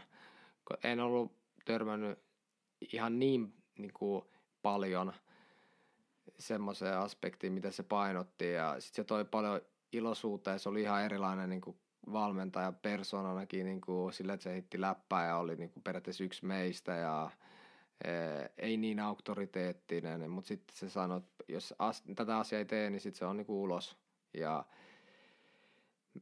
loppujen lopuksi se, sen, sen aikana me pelattiin hyvin ja noustiin hyvin lähelle, lähelle sitä, sitä playoff-paikkaa. Ja sitten muutama lopussa ratkaiseva niin kuin häviö, ää, niin tota, tai niin kuin teki sen, että me ei päästy siihen playoff-paikoille ja sitten, sitten kun se, se tuli, se tuli tota, se niin kuin, että ei ole enää pelataan mistään ja tuli tämä itselle tämä HJK, niin, niin tota, sitten jotenkin aikaisesti niin tulo Suomeen. Ja sitten sun lähdön jälkeen varsinkin, niin sit Reginassa on ollut aikamoista myllerrystä, eli silloinen presidentti Luca Gallo, joka oli tämän nousun takana Serie Gistä Biihin, niin tota, hän, hänet laitettiin syrjään Regina johdosta ja jonkinlaista suhmurointia siellä ilmeisesti ollut, että tuli pistevähennyksiä sitten loppujen lopuksi kaksi pojoa tuosta sarjakauden jälkeen. Ja nyt siellä on uusi, uusi presidentti sitten aloittanut itse asiassa tässä heinä, kesä-heinäkuun vaihteessa Marcello Cardona. Tota, Mitri, Beneventosta ja Reginasta, tulisiko Perpalle joku triviaali kysymys? No Beneve- Beneventosta ehkä, tota, mä en ole ihan varma muistanko mä oikein, mutta oliko se niin, että silloin kun se uh, lockdown uh, alkoi silloin keväällä tai maaliskuussa 2020, ja oliko se niin, että te olitte niin kuin ihan pisteen tai parin päässä niin kuin siitä, että nousu olisi jo varmistunut, mutta jouduitte sitten odottaa sen muutaman kuukauden siinä, mitä se lockdown kestikään ennen kuin sarja alkoi sitten tai jatkui uudestaan. Niin tota, että se oli semmoista, niin kuin, muistanko oikein, semmoista niin kuin, odotuksen aikaa, no totta kai kaikille muillekin, mutta et, tota, et se, se ei ollut vielä niinku teoriassa tai matemaattisesti vahvistunut se, tai varmistunut se nousu. Joo, jos mä muistan oikein, niin tota, meillä oli joku 18 pisteen ero niin kuin toka siinä vaiheessa. Ja sitten jo kolme neljä peli sen jälkeen, kun pelit alkoi, niin me oltiin jo suunnilleen niin kuin varmistettu. Ja loppujen lopuksi mä en muista, me 80 jotain pistettä. Mutta sitten tietenkin, kun se varmistui, niin tietenkin sitä alettiin vähän enemmän niin kuin kierrättää ja, kierrättää ja, ja sitten niin se fokus ei aina ollut niin kuin siinä saatit, saatettiin myös niin kuin hävitä jotain pelejä, että jos siinä olisi ollut koko ajan niin semmoista tietynlaista tarvetta niin kuin, tiedätkö, pelaa ykkösillä koko aika ja, ja, ja sillä niin sitten tietenkin varmasti oltaisiin myös ehkä päästy vielä korkeammille pisteille, pisteille Joo. mutta tota, si, siinä Inzaghi oli tosi hyvä, että, että se, niin kuin, tiedätkö, se oli tilanne mikä tahansa, niin se halus, tiedätkö, se halus ja mikä kertoo varmaan niin kuin siitä niin kuin pelaajana, niin se, se toi sen niin kuin meillekin mentaliteettiin, niin kuin, mikä oli, niin kuin, oli hyvä. Ja tietenkin, jos, jos Insagi voi palaa, niin tota, ää, meillä oli niin kuin tosi tarkkaan, mitä me syötiin, vielä tarkemmin ja, ja tietenkin kun sä katsoit sitä, mitä se itse söi, niin, niin tota, sä olit silleen, okei, okay, tää on niinku voittanut kaiken ja, ja se voisi niinku vähän chillaa, mutta se piti vieläkin sitä samaa niinku ruokavalioa ja, ja elämäntapaa. Kyllä. Elämäntapaa. Kyllä. Ja vielä, siis, vielä Kimmo, ja, niin anteeksi, Perpa jatka vaan, sori. Joo. Niin, siis siinähän niinku, sanotaan, että, että mä menin, munhan piti niinku koko aika, mulla oli vain niinku yksi vaihtoehto, koska mä, kun kausi loppui, niin toi mä niin puhuin paljon, insa, tai se, ennen kuin se kausi itse asiassa loppui, se sanoi mulle, että, että se on menossa tietty jengi, haluanko mä tulla sinne, ja mä sanoin joo, että mä voin tulla vetää vikavuoden sen, sen vielä, niin kuin, ja, ja, okay. ja paljon niin kuin puhuttiin, ja se teki niin kuin kaikkensa, että, että mä menisin niin kuin Brescia, mutta mut mulla oli ollut toinenkin keissi Bresciassa, missä mun Korini oli ollut valmentaja aikaisemmin ja se halusi mut sinne, mutta äh, niiden pressa ei jostain syystä niin kuin halua mua sinne. Niin kuin mistään hinnasta. Eli Massimo Cellino. Joo, koska mä oon liian vanha sen mielessä ja, ja, ja tota, niin se oli aika pitkä sitä odottelua koko aikaa ja mä, tiedätkö, vaan niin kuin, siinä oli monta kertaa niin kuin keskusteltu, okei, no mä sanon, okei, no mä tuun, mä voin alentaa mun pyyntihintaa vielä tästä. Et, et, et, et, tietenkin mulla oli myös vaihtoehto jäädä Benevento, mutta mä en halunnut jäädä Benevento ihan vaan niin kuin, ö, oman niin kuin, jutun takia. Ja, ja sitten tota, mä venasin paljon ja mä alensin myös sille niin kuin, oma, oma niin kuin, sitä palkka, mitä mä halusin, mm.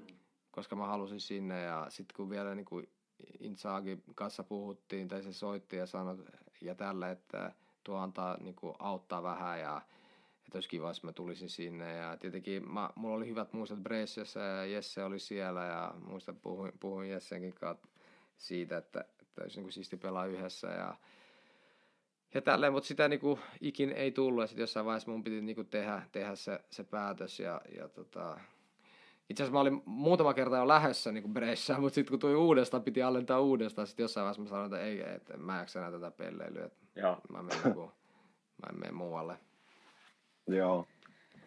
Vielä Kimmo, Anna tuossa on pari, pari, pari kysymystä noista, tota, mitä Perpa, Perpa kertoi aiemmin, niin tota, kun puhuttiin niistä mahdollisista siirroista tai huhuista niin kuin Kievosta johonkin muualle, niin kerroit Laatsiosta ja esimerkiksi Genoasta. Mä muistan esimerkiksi Genoa oli niin kuin, ainakin Italian median mukaan hyvinkin kiinnostunut susta, niin Genoan liittyen olisi yksi kysymys ja Kimmo sitten vielä Laatioon liittyen olisi toinen. Niin ensin Genoa, Genoa niin tota, kun sanoit, että et halunnut mennä sinne itse ja Gasperini oli päävalmentajana, niin haluatko avata sitä tai niitä syitä, miksi et halunnut välttämättä Joo. mennä sinne? Siis mä olisin ilo mielellä mennyt niin Gasperinin, tiedätkö, se on yksi semmoisista, niin kuin tässä ennen studio vähän puhuttiin näistä italaisista valmentajista, niin Gasperini on vähän semmoinen sen tyyppinen valmentaja, miksi mä näkisin it, itteni niin tulevaa, ja mä oon aina halunnut, halunnut sen, sen, ja toinen tietenkin Sarri,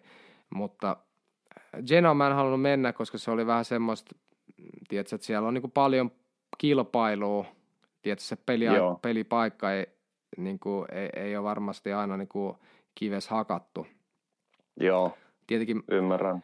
ää, taloudellisesti se olisi ollut ää, parempaa, mitä ki- tietenkin nämä kaikki olisi ollut taloudellisesti parempia, mutta tämä oli niin kuin konkreettisesti a- varmaan niin kuin ainoa semmoinen, mihin mä en itse halunnut mennä, mutta mut tietenkin mulla oli jo niin kuin taloudellisesti niin kuin hyvä ää, myös Kievossa ja, Kyllä. ja, ja sitten kaupunki, jos sä vertaat Verona Genoaan, niin Verona on niin kuin kivempi asua. Ja niin kuin mä sanoin aikaisemmin Mm. mm. tuossa, että, että tietenkin Genossa on erilaiset paineet, erilaiset niin kuin, kun Italiassa se, se painemäärä on, on niin iso, tiedätkö? Se on ihan sama, missä sä pelaat. Sitten jos asiat ei mene hyvin, niin se, se tulee niin kuin, paine tulee niin kuin joka, joka suunnasta. Se ei tule vaan mediasta, se tulee kaupungista, asukkaista, ravintoloista, hotellit, Joo. sun pitää mennä hotelleihin, jos asiat ei mene hyvin, ja sit sä oot niin kuin kiinni niissä. Ja Kievossa tuommoista tyyli ei, ei niin kuin harjoiteltu niin paljon. Tietenkin jo, jo, jo, Kyllä. jossain määrin se joo, mutta, mutta tietenkin eh, se ei liittynyt millään tavalla niin kuin itse valmentajan, miksi mä en halunnut mennä, mennä siihen.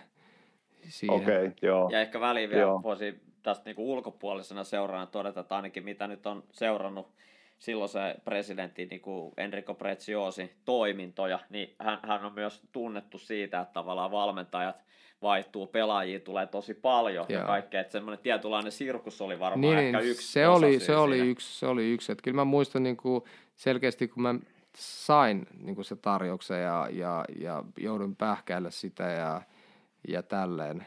Että ei se niin kuin tietenkään helppo ollut. Genoahan niin kuin historiallisesti Kyllä, iso, kyllä. iso joukkue Italiassa Vanhin ja seura. vanhin Mm. seura.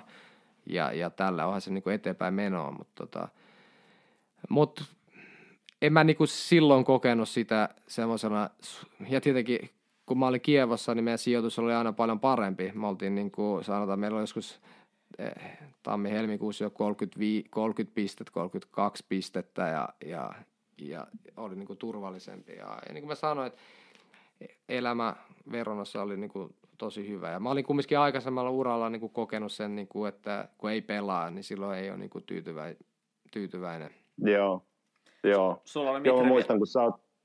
Joo, Sä- Laatsioon liittyen, Joo. Laatsioon liittyen vielä, ja vielä tuohon Veronaan, joo, mä muistan, kun sä oot puhunut siitä, että ilmeisesti viihdyitte Veronassa oikein hyvin. Mutta tota, Laatsioon liittyen vielä, niin tota, mulla on tässä it- italiankielinen Wikipedia auki, niin tässä sanotaan, että si dichiara di tifosa della Lazio, eli niin kun on sanonut olevansa, vapaasti suomennettuna, on sanonut olevansa Laatsion kannattaja. Joo. Niin tota, okei, korjaa, jos tämä on väärää tietoa, Ei mutta oo, ei jos oo. näin on, okei, niin sä oot sanonut se joskus julkisesti Siis mä oon muutenkin. ollut, mä oon muun muassa sanonut ennen, kun mä, kun mä pelasin, jossain haastattelussa mä oon joskus sanonut, mä en muista kelle Suomessa, kun me tehtiin silloin 17-18-vuotiaana, että mä halusin niinku, mun suosikkijengi on niinku Lazio ja sitten Marseille, koska mun idoli Lorik Sana pelasi siellä. Että nämä olisi niinku okei. kaksi, kaksi semmoista äh, joukkoa, missä mä haluaisin ehkä pelaa. Niin Lo- Lorik sanoi, Tohon- pelasi tohon myös liittyen. Niin, no, kyllä, joo. Pelasi molemmissa. hau- hauska Kyllä. sattuma sinänsä, joo. Niin tohon, tohon liittyen vielä, niin kuin, että jos, tämä nyt on jossittelu ja spekulointia, mutta jos siirto Laatsioon olisi joskus toteutunut, niin kuin sanoit, että se saattoi olla aika hyvinkin lähellä jossain vaiheessa, niin ää, ootko ajatellut sitä, että miten olisit seuran kannattajana pystynyt ää, pitämään niin kuin tavallaan sen perustyönteon ja arjen erillään ehkä sitten tunteista tai olisiko se antanut lisää virtaa vai ehkä enemmänkin paineita, sanotaan näin No, päin. tietenkin kun en mä niinku millään tavalla kokisi sitä vaikeaksi, koska en mä ole kokenut sitä ikinä vaikeaksi pelaa niitä vastaan. Ja oma maalikin tehnyt ja tuulettanut niitä vastaan. Ja sille ei, ei mulla ole niinku mitään, mitään semmoista niinku suurta fa, fani niinku, niitä kohtaan sillänsä sillä niin kun mä olin pelaaja tai siellä Joo. niin kuin tuossa vaiheessa olinhan mä valmis mennä myös Roomaankin, ettei siinä niin kuin, Niin, niin. tiedätkö, mutta mut, tota, ee, ei olisi ollut mitään ongelmaa. Tietenkin siinäkin olisi ollut se, että, että, että se taso on siellä astetta kovempi. En mä tiedä, kuinka hyvin mä sitten olisin niin kuin pärjännyt siellä ja, vaat, ja, ja kaikki nämä jutut. Mutta tietenkin, jos olisi ollut niin kuin musta vaan itsestäni kiinni, totta kai mä olisin niin kuin mennyt ja halunnut mennä sinne. Mutta ei, Joo. Mutta tota, Oliko se sitä aikaa, hei vielä yksi kysymys tuohon liittyen, oliko se sitä aikaa, kun toi Petkovic oli siellä valmentaja? Mä en, muista en muista, ketä mutta- siellä oli valmentaja, mutta siis se oli ensi, nä, silloin aika paljon oli juttu toi eka kaksi, kaksi vuotta Kievassa, kun mä olin. Mutta tietenkin, Joo, kyllä. mutta, Tota, tässä vaiheessa muuten hei, Perpa, mikä sulla on aikataulu? ei kyllä, mulla on tässä vielä vähän aikaa. No niin, eli neljä tuntia vielä mennään. Selvä, tota, me ollaan nyt tavallaan ensimmäinen osio käyty läpi, eli tota, Perpan ura niin kuin kronologisesti Italiassa, ja nyt siirrytään tämmöisiin teemoihin, ja, ja riippuen sitten vähän, että kuinka, kuinka halutaan, miten syvällisesti halutaan uppoutua, että totta kai kaikki me tiedetään, että valitsemalla jo pelkästään yksi otsikko, niin siitä voisi puhua monta tuntia, mutta mennään nyt Perpa niin ytimekkäästi kuin, niin, kuin on tarve, ja, tai niin syvällisesti kuin on tarve, saat itse, itse kommentoida, mutta jos ajattelet nyt sun aikaa Italiassa ja puhutaan seuraavaksi niin kuin valmennuksesta ja harjoittelusta, me ollaan Mitrikaa aiemmissa jaksoissa öö, monesti puhuttu Italian niin kuin val, valmennuksesta ja valmentajista tietyllä tapaa ja, ja, jaottelemalla heitä tämmöisiin luokkiin, että tavallaan idealisteihin ja sitten tämmöisiä tietynlaisia enemmän niin kuin pragmaattisen koulukunnan ikään kuin tulos, tulosvalmentajiksi, niin jos mietitään nyt näitä valmentajia, joiden, joiden kanssa sä oot toiminut ja sitten sun oma, oma niin kuin kokemus pelaajana, niin kuinka tällainen niin kuin, tällainen idealismi, että jalkapalloa halutaan pelaa tiettyjen prinsiippien mukaisesti versus sitten tällainen, että hei okei, meillä on ens, ensi viikolla Frosinone vastas, me tarvitaan sitten se tasuri. Miten tämmöistä painottuu sun näkemyksessä niin kuin pelaajan näkökulmasta, niin kuin italialaisessa valmennuskulttuurissa tämmöinen tietynlainen ideologia versus sitten käytännöllisyys, että se tarve saada niitä pisteitä. Oo, no siis monestihan kun pelaa ja tarvit niin pisteet, niin sit se peli on niin vähän erilaista ja se on paljon semmoista kaksikamppailua ja ei niin kaunista ehkä ja, ja painotetaan tiettyjä aspekteja siinä pelaamisessa ja varotaan hirveästi niin kuin tiettylaisia virheitä tietyissä kohti kenttää ja ei, ei riskerata mitään ja, ja kyllä ne niin kuin painottuu ja, ja siis äh, on vaikea, vaikea niin kuin lähteä avaamaan sen enempää, se ei tule tietynlaisia kysymyksiä, mutta äh, selkeästi viikon aikana ilmapiiri on erilainen, äh, treenaminen on erilaista, äh, varotaan t- tiettyjen juttujen tekemistä kentällä, esimerkiksi ehkä ei niin syöttöi tiettyyn pisteeseen, kiinnitetään huomioon enemmän vastustajan joihinkin osa-alueisiin, yritetään etsiä ne heikommat kohdat siinä ja, ja käydään paljon, paljon asioita niin kuin kentällä läpi montakin tuntia. Tota, yksi asia, mikä, mikä mua kiinnostaa tosi paljon, niin on niin kuin pelaajan ja valmentajan suhde. Sä voit, Mitri, miettiä myös näihin teemoihin liittyen kysymyksiä. Me ollaan tässä paljon tässä puhuttu tästä aiheesta, mutta mä muistan, niin reilu neljä vuotta sitten olin, olin muutaman tota, valmentajakollegan kanssa käymässä teidän harjoituksissa Veronellossa ja tota, juteltiin treenien jälkeen ja silloin Rolando Maran oli teidän päävalmentaja. Me katsottiin ne treenit ja sitten sun kanssa juteltiin ja, ja mä kysyin sulta, tämä ei ole varmaan mikään salaisuus, kysyin, kysyin sulta, että et, miten paljon valmentaja juttelee teidän kanssaan, niin kuin, että pitääkö jotain tämmöisiä one-to-one palavereita. Ja sit sä sanoit, että ei juurikaan, että, että se on valmentaja, että ei sen tarvitse puhua meidän kanssa. Että et tavallaan, oliko siellä jotenkin tosi selkeä se, että et valmentaja valmentaa, hän on niinku auktoriteetti, häntä ikään kuin totellaan ja kuunnellaan. Että ei ollut semmoista tietynlaista keskustelukulttuuria, mitä me paljon taas niinku Pohjoismaissa ikään kuin peräänkuulutetaan ja toivotaan oli se sitten valmennussuhde tai oppilasopettajasuhde, niin oliko tämä tosi selkeä asia, että valmentaja on selkeästi hierarkia ykkönen Joo. ja ei mitään niin kuin... Ei, joo. Suurin osa näistä valmentajista on ollut semmoisia, siis sä oot puhunut enemmän niin kuin kakkosvalkunkaan ja professorin, eli tuon kuntovalmentajan kanssa tai fyysinen valmentajan kanssa, ja, ja, ja se, niiden kanssa se suhde on vähän semmoinen, että sä voit heittää läppää, voit tehdä kaikkea tämmöistä, mutta sitten päävalmentaja on päävalmentaja ja suuri osa on ollut näin tämmöisiä. Tietenkin sitten on esimerkiksi tämä Stellone on ollut ihan erilainen ja Inzaghi omalla tavalla erilainen. Et, et sit jos se, se, mitä se on perään, perään kuuluttanut, että et jos se suhde on tämmöinen, niin sitten se on, tä, se on tämmöinen hyvissä ajoissa ja huonoissa ajoissa. Että jos et sä pelaa, niin sit, sit niinku sun pitää olla sama nytten, kun sä pelaat. Että sä et voi olla sillä, että sä oot, eh, kun kaikki on hyvin, sä pelaat niin heittää läppää ja ottaa läppää vastaan, mutta sitten kun sä et pelaa, niin sä et moikkaa ja et ota läppää vastaan.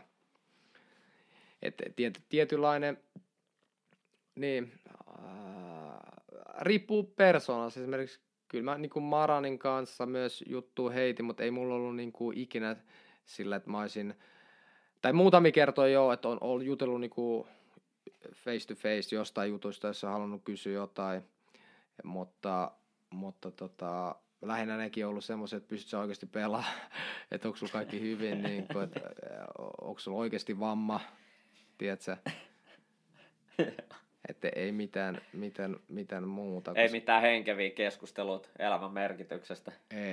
ei. Et se on hyvin erilaista. Suomessa nyt on, on aina ollut tietenkin, ja sit pelaajana tiedä, että jos mä haluan, jos valmentaja haluaa tämmöistä suhdetta, niin sitten sit pidetään semmoinen suhde, ja ja, ja, ja sitten kummatkin niin kuin periaatteessa käy, en mä tiedä loppujen lopuksi. Mutta kyllä mä näen, että kyllä valmentajalla pitäisi aina olla niin kuin auktoriteetti, ainakin itselle, itselle se on niin kuin, e, ei mitään ongelmaa, koska se on kumminkin se, joka päättää, se, jonka vastuulla kaikki on, koska se asiat ei mene hyvin, niin se on yleensä, joka, joka maksaa siitä.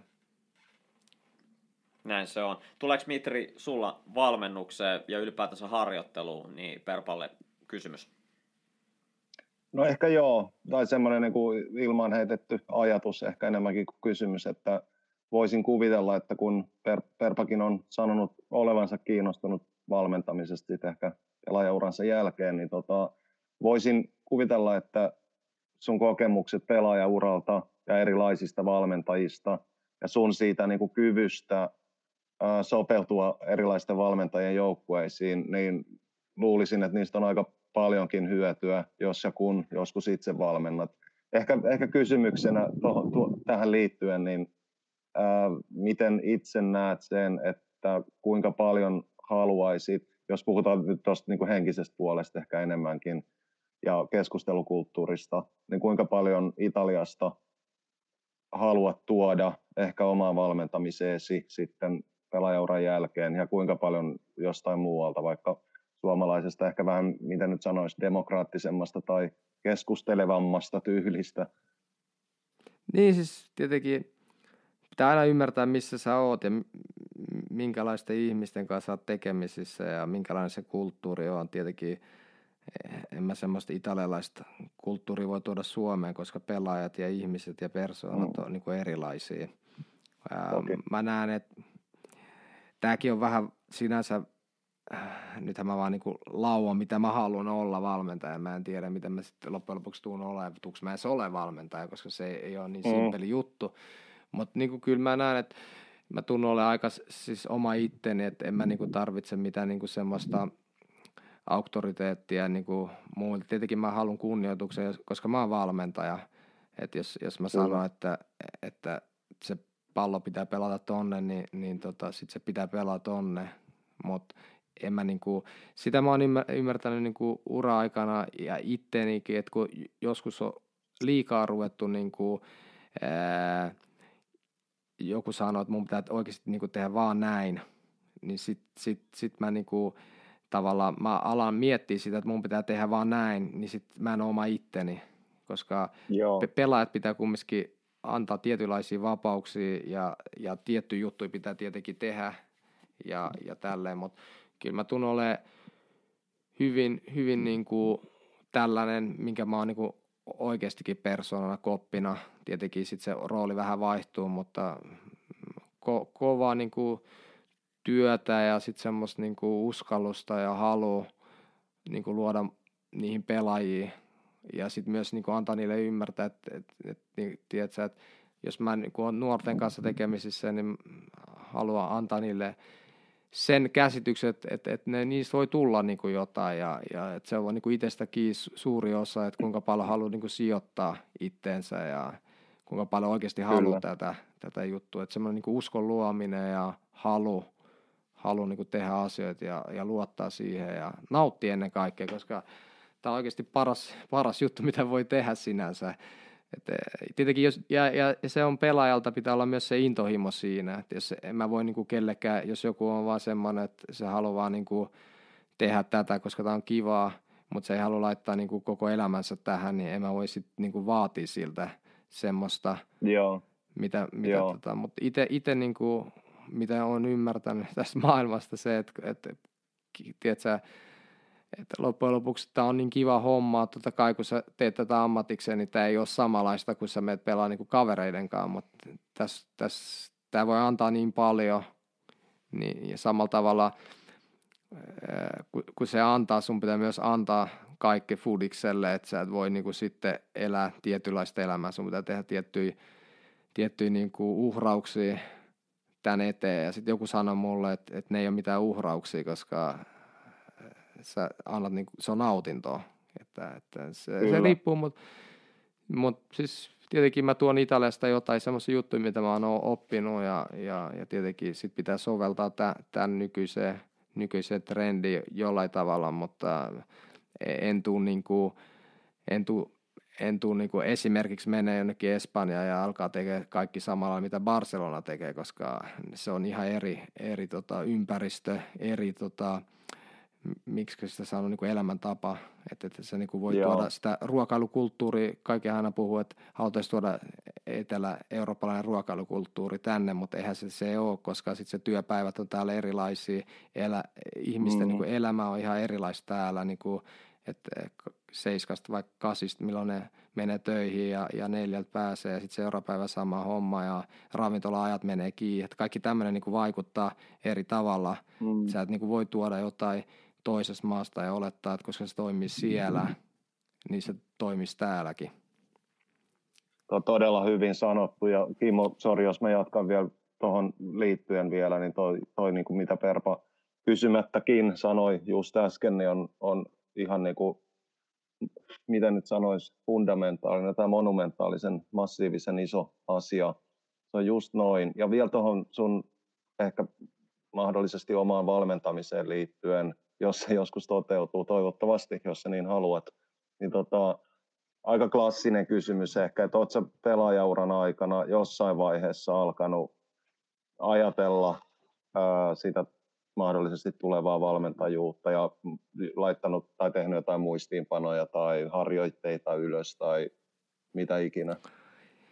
No en mä, en mä sille harjoitteita ole, miettinyt. Tietenkin mulla on UEFA B-kurssi käyty Italiassa, mutta sitten ää, okay. mut se on niin maksimi, mitä siellä pystyy käydä, pela aktiivinen, kun aktiivinen peliura käynnissä. Tietenkin jotain konsepteja, jotain prinsipeitä, mitä siellä on käytetty, mistä mä oon niin tykännyt, mistä mä nauttisin niin valmentajana olemisesta. Tietenkin mulla ei ole valmentajana semmoista niin paloa, mitä mulla oli jalkapalloa, että mä haluan tehdä sitten niin uraa ulkomaille. Et mulla se on lähinnä semmoinen nautinnon, nautinnollinen niin kysymys ja e, ei mulla ole niin semmoista niin pakkomielteistä mitä mulla oli jalkapalloilijana, että niin päästä huipulle. Et mulle, Joo. mulla on enempi se, että mä niin jos mä voisin olla auttamatta semmoisissa ikäryhmissä, missä mä näen, että mulla on ollut loistavia valmentajia, oikeanlaisia valmentajia niin kuin 17-18 niin ikä, ikäisissä, niin se mulle käy ihan hyvin. Tietenkin, jos, jos sit haluaa olla vaikka esimerkiksi Veikkausliigassa, niin sit siellä valmentajana, mutta ei mulla ole niin semmoista, että mä haluaisin niin kuin, ee, välttämättä olla niin kuin, sanotaan ää, täällä huipulla ja sitten päästä jonnekin ulkomaille valmentajan, että sitä mä en halua. Mulla ei ole semmoista halua. Oot sä esimerkiksi, anteeksi vielä kerta kiellon päällä, Kimmo, tuohon liittyen tuli jatkokysymys mieleen, että oot sä esimerkiksi italialaisten seurojen kanssa, niissä missä sä oot esimerkiksi itse pelannut, niin puhunut mahdollisuudesta ehkä valmentaa sielläkin? Ei, tai, tai siis joo, siis siellä jotain ollut, ollut joskus, mutta siis kun mä oon sanonut, että mä haluaisin valmentaa, ja sitten okei, okay, tänne mä saan, ei mä en halua tulla lähelläkään Italiaa, tai minnekään muualle, siis en mä halua mennä, mä haluan olla Suomessa. Joo. Mä haluan tehdä okay, hommaa Suomessa, että ei mulla ole niinku, niinku okay. ei ole semmoista niinku, mä oon pelaajana nähnyt ja mulle, mulle se on niinku riittänyt ulkomaan siinä mielessä niinku valmentaja niin kuin näkökulmasta, että mä en halua, mä haluan olla täällä auttamassa, jos mä pystyn. Jos mä oon tarpeeksi okay. hyvä niin kuin auttamassa suomalaisia kyllä, kyllä. nuoria pelaajia. Tota, mä, niin. Kiitos Mitri, tosi hyviä kysymyksiä. Mä voisin tässä välissä yhden kysymyksen harjoittelusta tehdä ja sen, sen jälkeen voidaan mun puolesta mennä eteenpäin. Mä kysyisin nimenomaan näistä tota, yhdestä tämmöisestä niin kuin, tosi sub-sub-tason prinsiipistä, tämmöisestä aika pienestäkin nyanssista, mutta tosi tärkeästä, että, että kuin tavallaan, mä muistan sen tilaston muutaman vuoden takaa, missä sä olit muistaakseni Euroopan toisiksi tai kolmanneksi rikotuin pelaaja, kaikki Euroopan huippuseurat mukaan lukien. Tota, vai peräti ykkönen? Ei, mun mielestä se oli toinen. Oli toinen. Toinen. Et mun, mun mielestä Ronaldo Hazard, ja Messi Hazard, oli sun. Ei kun Hazard taisi olla, eikä sitten on minä ja sitten Neymar ja Messi ja joku. Kyllä. Ni, niin, niin tavallaan, tavallaan tota, se on ollut iso vahvuus, niin kuin mä sanoin tuossa, että miten sä oot osannut ottaa rikkeitä vastaan, hankkii joukkueelle tärkeitä vapareita, niin onko nämä semmoisia asioita, mitä esimerkiksi Kiavossa tai Bressassa, että valmentaa joku kenttävalmentaja, kenttävalmentajista on sun kanssa käynyt ihan niin kuin läpi, että olette treeneissä harjoitellut vaikka niin kuin kontaktin, kontaktin ottamista niin, että siitä tulee todennäköisimmin niin kuin riike ja taklaukseen ikään kuin valmistautumista.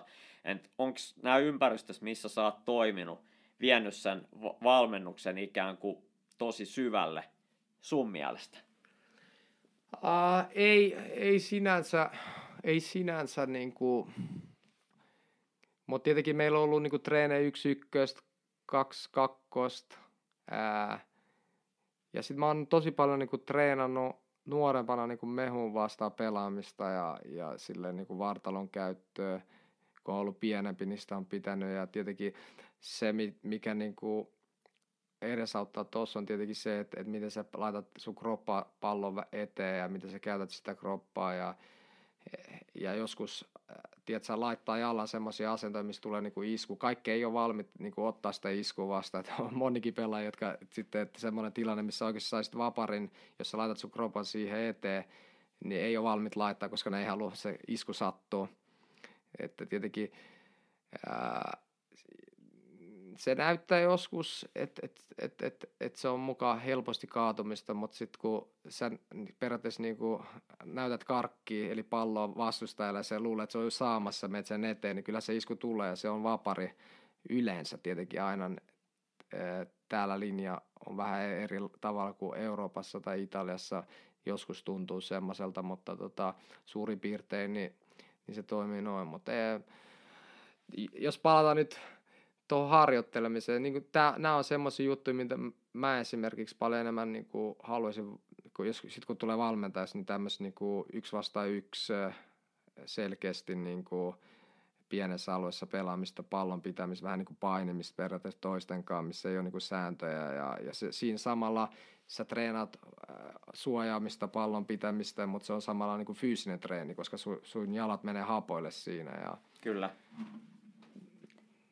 Tota, joo, tota, mun, mun puolesta voidaan mennä eteenpäin. Mä haluaisin näistä niin sanotusti kulttuurisista tekijöistä kysyä sellaista, että tota, itse tota, yhden vuoden Italiassa toiminut juniorivalmentajana ja siellä niin kuin yksi iso osa tätä niin kuin tavallaan tämmöistä kulttuuri, kulttuurin niin kuin toimintaa mun mielestä oli just niin kuin joukkueen yhteiset ruokailut ja niiden niin kuin ikään kuin merkitys sille koko, koko niin kuin toiminnalle. Ja jos sä mietit sun aikaa Italiassa, niin mitkä on ollut sulle semmoisia tietynlaisia niin kuin isoja oppimisen paikkoja nimenomaan tämän kulttuurin, kulttuurin niin kuin toimintakulttuurin kanta, että se, että miten niin kuin käyttäydytään tietyissä paikoissa, miten otetaan niin kuin, ikään kuin korkeamman auktoriteetin henkilöt huomioon. Oliko sulla siinä ikin mitään tavallaan adaptoitumisvaikeuksia ja, ja, ja miten sä tavallaan niin kuin koit no, tämmöiset niin kulttuuritekijät? No esimerkiksi ruokailussa niin kaikki syödään samaan aikaan ja kukaan ei nouse pöydästä, kun viimeinen on syönyt. Ää, yleensä se on ollut silleen, että pelaat istui samaan aikaan, tai ruokailu kahdeksalta, sä istut siihen ja sulle tuodaan sitten, eka tuodaan, niin kuin, tai salatissa saat yleensä hakea itse, ja sitten pääru- tai niin kuin pasta tai riisi tai mikä tahansa, tuodaan sulle ja sitten liharuoka, ää, mitä sitten syötkään, jos saat syöt bresaula tai kanaa tai jotain muuta, niin sulle tuodaan sitten ja sitten sulla tulee hedelmiä siihen lopuksi, jos sä haluat ja kahvi. Yleensä sä haat itse, tai sitten tuo myös siihen pöytään. Ja sitten ruokailu ohi, sitten sä saat lähteä. Ja jos on ollut buffet-tyylinen, buffet-tyylinen että saa itse hakea, niin esimerkiksi no vanhat pelaat hakee eka että jos junnut menee siihen, niin sitten ne itse ymmärtää, että ne ei voi mennä siihen, tai sitten sit tulee niinku halo. Tämmöistä kulttuuria ei ole Suomessa, oli sitten maajoukkoissa, niin ruokailu on kahdeksalta ja sitten sä tuut siihen ja sitten kun sä oot syönyt, sä voit lähteä ja sama seurajoukkoissa. Mutta se on ihan niinku niiden tapa ja, ja tota, ne esimerkiksi ruokailuyhteydessä voi ottaa viiniä, lasiviiniä, yleensä tietenkin nuoremmat ei ota, et ihan niin kuin peli, jos meillä on peli vaikka kolmelta, niin ää, meillä on illallinen päivä aikaisemmin kahdeksalta, niin sit siellä voi ottaa lasi kaksi viiniä, se ei ole ongelma. Meidän valmentajat ottaa pelipäivänäkin viiniä ruokailuyhteydessä. Joo, mulla on jäänyt hyvä muistikuva silloin Sianas, kun oli tota Mario Beretta ja Max Kantsin kanssa lounaalla. Niillä oli kahdet treenit aamulla ja sitten iltapäivällä toisen treenien välissä mentiin lounaalle. Niin mulla jäi jotenkin, tai se oli iso niin kuin herätys, kun mä jotenkin aina ajatellut, että tuommoinen huippuurheiluympäristö, että kaikki tavallaan haluaisi pitää jollain tavalla semmoista niin insaakimaista linjaa, että olla tosi niin kuin hyvässä kondiksessa. Nämä, oli, nämä herrat oli kyllä hyvässä kondiksessa, mutta tavallaan luoda sitä esimerkkiä myös ur, niin kuin urheilijalle päin. Ja sitten siinä valmennustaffissa mä muistan sen hyvin, kun tota, ruoan jälkeen sitten tota, juotiin siinä tota Vino Santoa ja kastettiin kantuccineen sinne tota, juomaan ja sitten siinä oltiin, he oli juoneet jo viiniä siinä, ja sitten Mario sanoi vielä lounaan lopuksi, että hän ottaa niinku grappaa, ja veti niinku kaksi aika tujuu lasia, että Suomen mittakaavassa olisi ollut jo semmoinen vähän niin kuin pieni jurri päällä tavallaan. Ja valmennustaffi veti niinku röökiä siinä, että se oli aika semmoinen niinku iso kulttuurinen ero, mutta mä ehkä itse ajattelin sen ehkä tavallaan suomalaisesta taustasta meidän ehkä suhde koko alkoholiin, että me ollaan enemmän nähty sen ikään kuin semmoista niin kuin haittapuolta tai haittakäyttöä, että se oli ehkä enemmänkin semmoinen niin kuin raikas tuulahdus siinä mielessä. Se oli jotenkin semmoinen ympäristö, missä sitä ei kokenut niin kuin näkevänsä, mutta niin kuin sanoit, niin se on ihan arkipäivää ollut sitten. Tavallaan sunkin kokemuksella.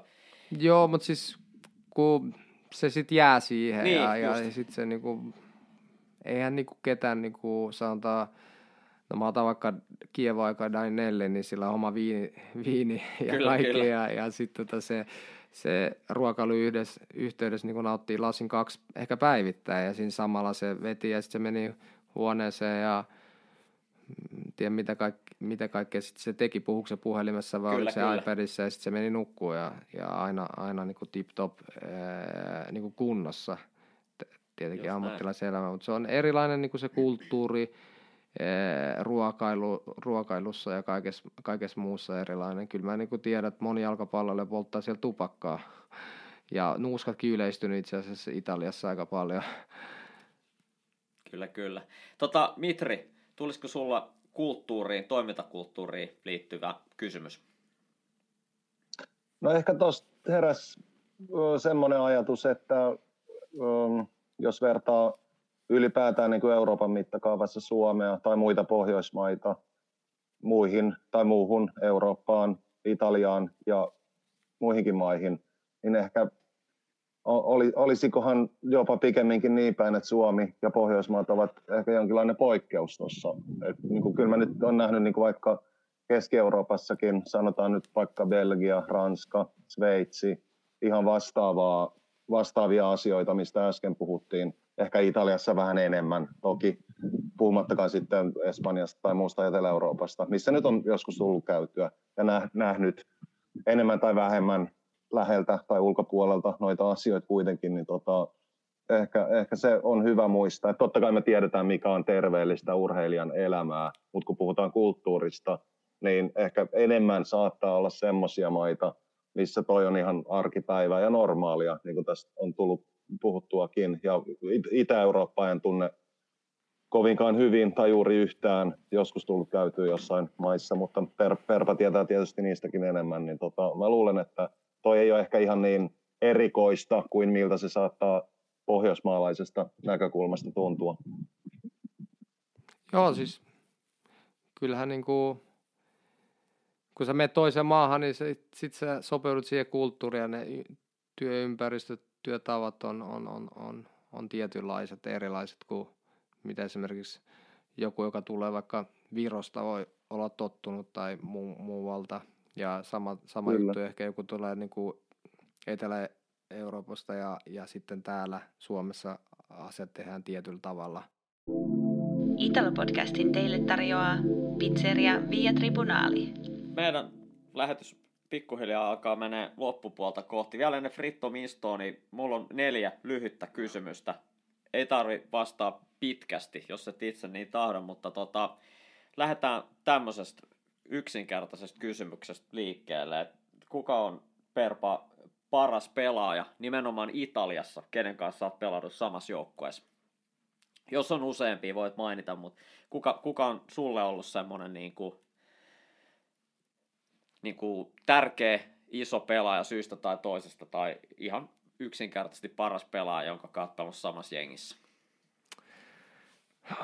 Vähän vaikea. Ehkä jos mä joukkueittain. Joo, käy. Niin tota, Bresciassa varmaan Zanetti. Ää, Loistava, loistava pelaaja. Harmi, että oli paljon loukkaantumisia, mutta siltä, siltäkin tuli niinku perushyviä neuvoja. Tietenkin tuohon voisi sanoa myös omalla tavalla ehkä diamantti, mutta ehkä Zanetti, joo. Kievo-ajoista, niin tota, joko Teru tai Birsa, ne on kummatkin pelannut semmoisissa paikoissa niin kuin pelipaikat ollut semmoisia, missä ne on niin kuin ollut hyvin paljon niin kuin tärkeitä meidän niin kuin pelaamiselle. Tietenkin välillä tuntui, kun syötti pallon niille, niin syötti pankki. että, että oli varma, varmaa jälkeen. Ja Beneventossa ehkä b Viola oli semmoinen, että se teki niinku loistavia juttui. Benevento Aassa.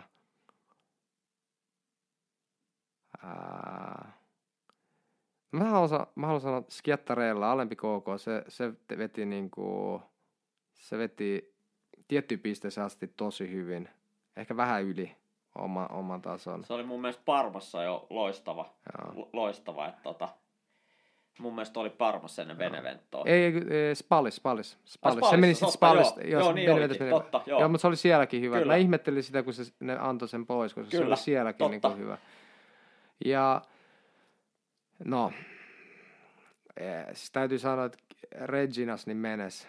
Siis kun sä katsoit Jeremy sitä, menes, kyllä. Joo, siis kun sä katsoit sitä, sä, sä ihmettelit, että mitä tää tekee täällä. Mutta kun sit, silloin se oma ta, tapa niin kuin e, elä, elää sitä niin kuin foodiselämää. Siinä mielessä sehän on ammattilainen ja tälleen, mutta kun sit se, se vaan niin kuin, mutta siis kun sä katsoit sitä ja sitten kun se tämän Stellonen kanssa niin oli kunnossa, niin siis se oli ihan eri kategoria – tiedätkö, sillä ei ole mitään tekemistä, tiedätkö, treenissä katsot se koordinaatio, miten se niin kuin pystyi potkasta palloa, vaikka kenttä oli mitä oli. Ei siis se oli ihan, ei ihme, että se on pelannut noissa jengissä, missä on. Että ihan, ihan niin kuin, se, se oli semmoinen wow. Harmi vaan, että, kun se oli vähän rikki ja sitten kun valmentajan, se on tietynlainen persona. Sitten sun pitää olla myös valmentajana hyvä, miten sä pystyt niinku niin käsittelee. Kuin, joo, ja sitten tämä Stallone oli se, joka oikeasti, tiedätkö, siis kun se oli kunnossa, niin se, se oli niinku, se pelasi yksi. Tota, mikä on ollut epämukavin vieraskenttä? Mikä, mikä stadioni, missä tunnelma on ollut semmoinen niin kuin jopa uhkaava vierasjoukkojen kannat? Mikä tulee mieleen? Vaikea sanoa, koska mun mielestä ne on parhaat paikat niin pelaa. Ah, niin no joo. Mutta sanotaan, että mä voin sanoa ehkä tähän niin vaikein vastustaja. No, oliko se ekan vuoden vai tokan vuoden Juven Conte? Se oli semmoinen, ei mitään mahista. Tiedätkö, ne oli niin, kuin niin koneita fyysisesti, ää, pallollisesti. Se tiesi, mitä tekee, mutta ne teki sen.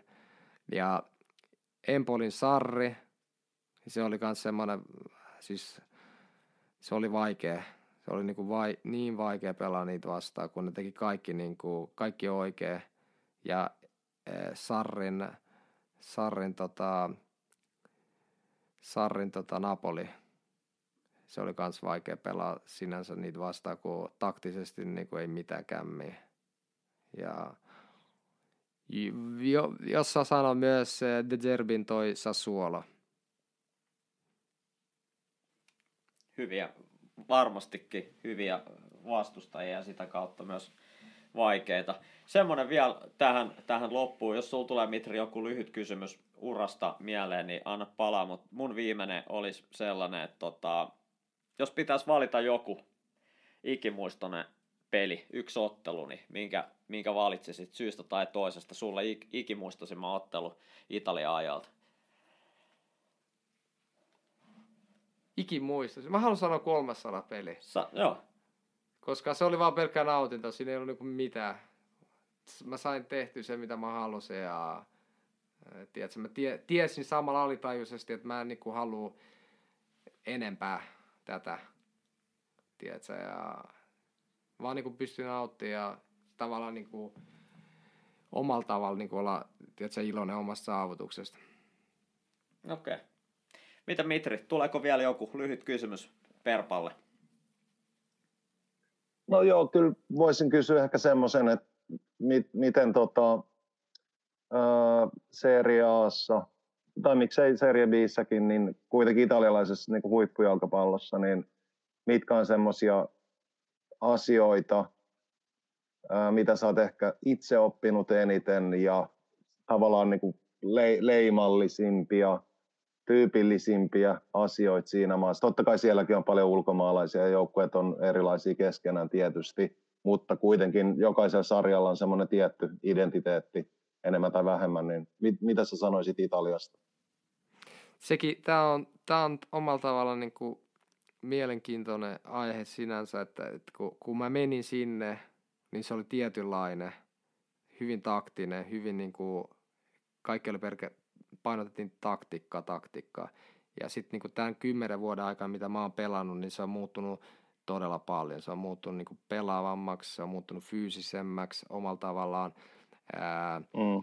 Kaikki ää, niin kuin virheitä vihelletään vähemmän. Ehkä vähän liikaakin vihelletään, mutta, mutta silti niin kuin vähemmän. Ja se on niin kuin muuttunut tosi paljon. Siellä on tosi paljon niin kuin pelaavia joukkoja sinänsä, että ne, niin kuin, niillä on selkeät niin kuin, halu pelaa tietyllä tavalla ja valmentajat muuttunut, pelaaminen mm. muuttunut niin kuin paljon, paljon enemmän, enemmän tota, pelaavammaksi. Ei ole enää niin sinänsä niin semmoista taktista, mitä se on ollut niin kuin ennen, että harva niin kuin lähtee pelaamaan semmoista niin kuin, eh, vaan liinat kiinni, että siellä on tullut niin kuin Gasperinin myötä sitten tullut tämä uusi, uusi niin kuin Juric, ja mitä Hellas nyt pelaa kanssa, vaikka valmentaja vaihtui viime vuonna Tudoriin, niin se oli sitä samaa. Ja, mm. ja, tota, ja nyt Italianon ja, ja muiden valmentajien De Zerbin kautta tullut erilaista. Ja sitten siellä on, siellä on paljon eri, se on vaikea, kun on niinku, ee, kaikilla on eri. Loppujen lopuksi, vaikka se on jonkinlaista, niin kaikki valmentajat on erilaisia ja niiden niinku käsijälki näkyy, oli sitten tasosta mikä tahansa. Ja, ja no, no B, B on sinänsä, mä oon pelannut tosi vähän sitä, mutta sanotaan, että, että se on ää, paljon nuoria, mielenkiintoisia pelaajia, jotka periaatteessa voisi ehkä pelata Aassa, mutta jollain tavalla ei ole, ei ole, ei ole jotkut asiat vielä valmiita, mutta siellä on niin tulos hyviä pelaajia.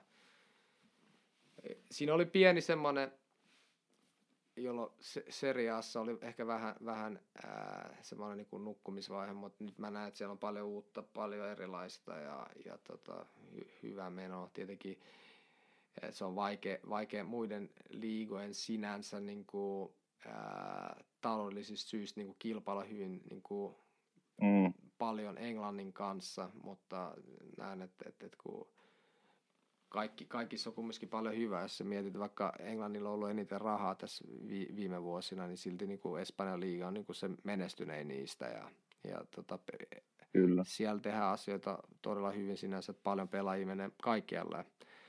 Ja Italiassa nyt yritetään painostaa sitä, että, että tuodaan niin kuin paljon omiin nuoria ja puhut, on puhuttu siitä ja tietenkin aina, aina ne tulee radikaalimmin esiin ää, jos ei nyt puhuta niin kuin pelkästään Serie Asta, mutta italialaisesta jalkapallosta, kun ei päässyt MM-kisoihin e ja, ja, ja sinänsä. Mutta sitten taas se, mikä Italialla, Italialla on hyvin, että et, et, et, sä et ikin tiedä loppujen lopuksi sillä, että ää, mitä sä tuut, sit, onko se niinku hyvä, ja sä mietit sille, että kaikki antoi, ei mitään mahdollista Italialle EM-kisoissa, ja ne meni voittaa.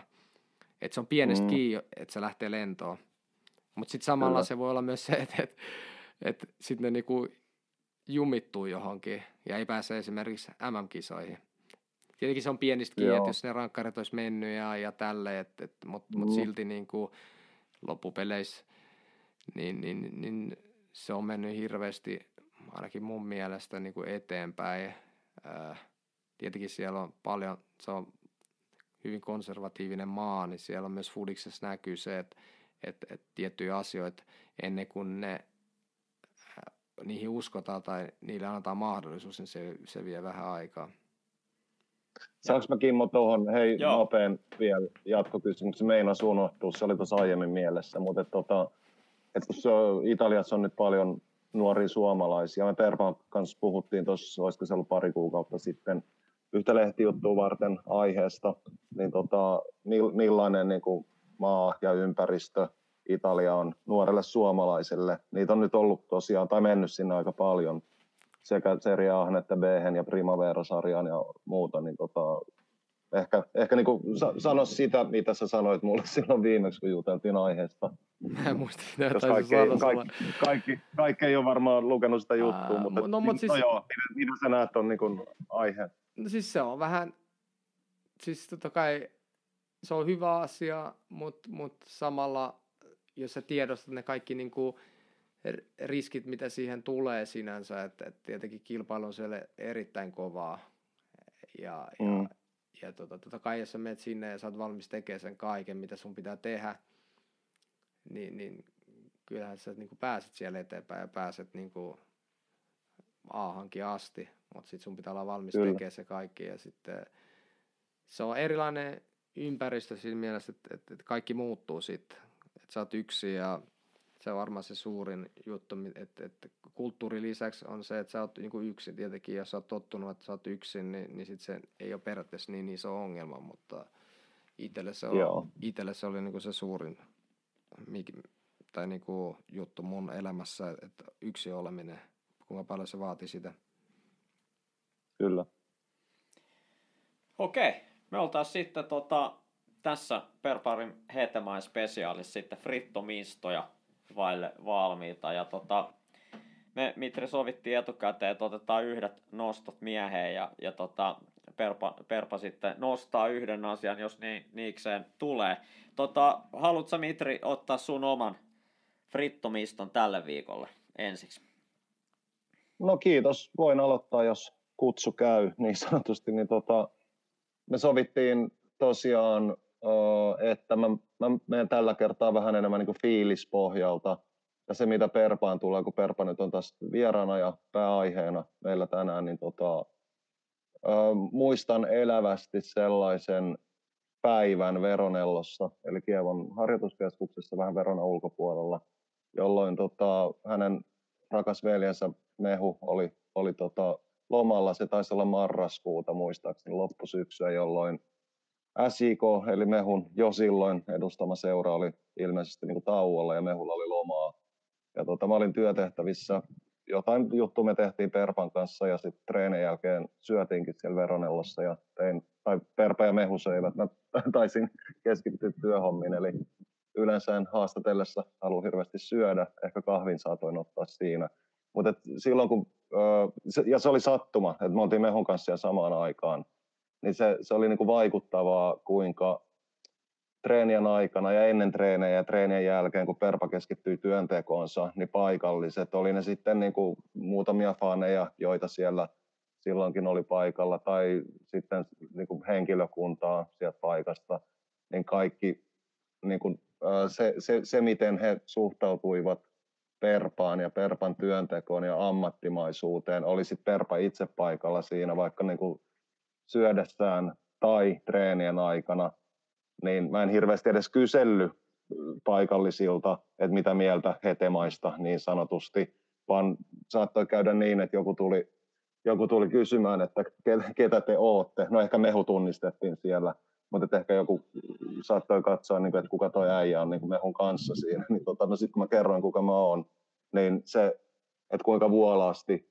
Perpasta puhuttiin hyvää ja korostettiin sitä herrasmiesmäisyyttä ja kunnioitusta niin kuin ympäristöä ja työympäristöä ja työyhteisöä kohtaan, niin se, se teki kyllä suuren vaikutuksen.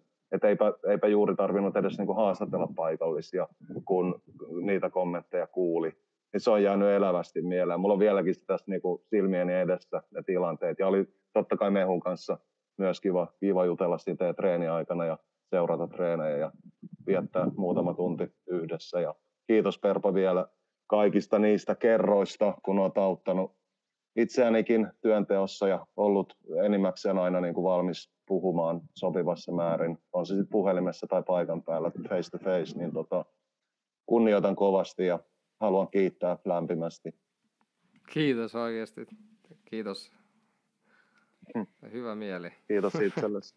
Joo, kiva, kiva, tähän, kiva. tähän samaan hengenvetoon voin, voin todeta ja varmasti allekirjoittaa myös sen, että miksi miksi Perpa on ollut tehnyt pitkä uran. Totta kai se on ollut enimmäkseen varmasti taidoista kiinni, mutta myös varmasti asenne ja semmoinen niin kuin suuntautuminen elämään. Mä muistan, pakko kertoa tässä varmaan jossain jaksossa kertonutkin, että mun eka kontakti Perpankaan ollut tota, öö, mä laitoin 2012 muistaakseni sulle viestiä Facebookin kautta ja mä ajattelin, että ei saamari, että kokeilla, että mä olin Friendin kanssa menossa silloin tota, Italiaa ja mä, mä mietin, että silloinkin olin, olin innokas valmentaja ja halusin, halusin päästä sitten katsoa tota, Kiavon treenejä ja sitten mä ajattelin, että kun ei ollut mitään suoraa kontaktia, että mä laitan Perpaalle tuon Facebookin kautta viestin, että mulla oli omassa juniorijoukkueessa pari kosovolaistaustaista pelaajaa, ja ne oli silleen, että joo, että se Perpa on tosi rento jätkä, että sille voi laittaa suoraan vaan viestiä. Sitten mä ajattelin, että no, että niinköhän tämä niinku toimii. Mutta sitten sä vastasit, että joo, että tässä on numero, että soita tonne, että, että ne voi niinku jeesaa eteenpäin. Ja sitten loppujen lopuksi päädyttiin, silloin ne, ne ei treenannut Veronellossa, vaan oli, to, joo. ja, ja tota, siellä oli itse asiassa silloin veti, tota, me oltiin katsomassa Primavera-jengin treenit ja tämä, oliko se Niko, Niko Liini, Niko Liino, Joo. mikä on U21 maajoukkojen valmentaja. Nikolaato. Niin tota, hän oli silloin silloin tota, Veronan, anteeksi Kiavon, Kiavon Primavera ja kaikista vaikuttavin juttu tässä oli se, että sä laitoit mulle joskus kuukausi myöhemmin sit niinku viestin, että miten tämä juttu niinku onnistui, että pääsit sä sinne. Että sä tavallaan niinku kysyit, että mä en jotenkaan kokenut edes niinku, tai mä jotenkin ajattelen, että ei sua edes niinku kiinnosta, että sä jeesasit meidät sinne ja sitten me käytiin siellä, mutta se teki jotenkin vaikutuksen, että sä laitoit mulle vielä jälkikäteen viestiä ja kysyit, että hei, miten se meni, että onnistukset päästi sinne paikalle, että jotenkin itsellä tuli sellainen niinku fiilis, että tota, et, et, et kuitenkin oli minkä tahansa alan tavallaan niin kuin huippusuorittaja, niin ne tavallaan hienoimmat fiilikset ihmisistä tulee just tämmöisistä tavallaan niin kuin, tämmöisistä niin kuin tavallisista jutuista, että joku vaan kysyy sit perään, että hei, miten se meni onnistukse. Että tavallaan siinä vaiheessa oli tehnyt jo hienoa uraa Italiassa, mutta se itselle se magea juttu oli se, että ei hitto, että sä oot oikeasti varmasti niin tosi hyvä tyyppi. Että silleen niin perusasiat kunnossa, että silleen niin välittävä, välittävä tyyppi. Et se on jäänyt mulle jotenkin niin mieleen, ja varmaan ehkä kelannut sitä, että se sun niin pitkän uran tavallaan ehkä niin kuin suurin anti myöskin niin tuleville, miettii junioripelaajia, niin loppujen lopuksi olisi niin tärkeintä olla niin hyvä ihminen loppujen lopuksi. Niin. niin, mutta tällainen kiitos, kiitos. Mä, niinku, mä, mä arvostan, en mä niinku ikinä tee asioita, jos mä itse haluan tehdä. Ja mulla on, niinku, tää on mun kotikasvatus. Ja tietenkin vaikea, niinku, tai mä en tykkää puhua itsestä niinku, mitä asiat, mitä mä oon tehnyt tai tällä, että tietenkin kiva, kiva te sanotte, mutta ää, ei mulle siis ennen kaikkea niin kuin, mä näen itteni niin kuin ihan tavallisena ihmisenä, että mä näen itteni miten, miten niin kuin erikois, niin kuin, et, et, et, koska mä oon jotain tehnyt, että mä oon jotenkin niin kuin erilainen tällä, että mä sinänsä samanlainen niin kuin nyt, mitä mä oon niin kuin ollut. Totta kai joskus niin kuin kaikki käyttäytynyt huonosti, että ei siinä mitään tehnyt virheitä, että, että ihan niin kuin normaali ihminen ja, ja noin niin kuin kuuluu ihan niin kuin mun perusarvoihin olla niin kuin ihmisille, jotka on mulle hyviä tai jotka, joita mä voin auttaa, niin totta kai mä autan. Mulla tulee hyvä mieli auttamisesta ja että en mä niin kuin ikinä tee jotain, mitä mä en halua itse tehdä, vaan että mä saisin jotain niin kuin, äh, positiivista tai joku sanoisi jotain positiivista, että mä elän, olen ymmärtänyt sen, että mun pitää, että mä haluan elää mun elämän niin kuin, äh, aitouden, tak- aitouden takia, ei, ei niin kuin joidenkin juttujen takia, tai että joku näyttää hyvältä tai joku on tämmöistä. Kimmo, saanko mä ihan nopea välikommentin vielä tähän, ennen kuin, ennen kuin on teidän vuoro, niin tota, Kievoon liittyen haluan sanoa vielä sen, että mik, miksi osittain siellä oli niin hirveän kiva aina käydä, vaikka Veronellossa esimerkiksi. Öö, oli, yksi syy oli niin kuin onko se team manager Marco Paccione, yeah. vanha pääsarja, pääsarjahyökkäjä, aivan loistava tyyppi ja niin avulias. Mä tiedän, että Terpa tuntee hänen totta kai meistä ylivoimaisesti parhaiten tietysti, mutta tota, aivan upea ihminen ja semmoinen niin kuin hyvässä mielessä ehkä huippufutismaailmassa poikkeus, poikkeustapaus, joka oli aina avulias ja hymyilevä ja erittäin hieno herrasmies.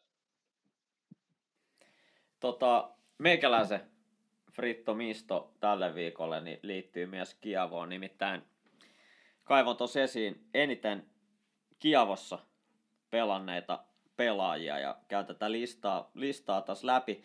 Tässä vaiheessa täytyy muistaa, Kiavo on tätä nykyä siinä muodossa jo edes mennyt seuraa, eli muutama, muutama vuosi sitten Kievon historia sillä, sillä nimellä tuli päätökseen talousvaikeuksien takia ja, ja tota, vuonna 1929 siis jo perustettu seura olisi nyt hiljalleen ollut satavuotias, mutta sitä sata vuotta tällä nimellä ei nähdä, mutta, mutta tota, käyn listan läpi, jossa, jossa esitellään siis eniten Kievossa ikinä pelanneet pelaajat.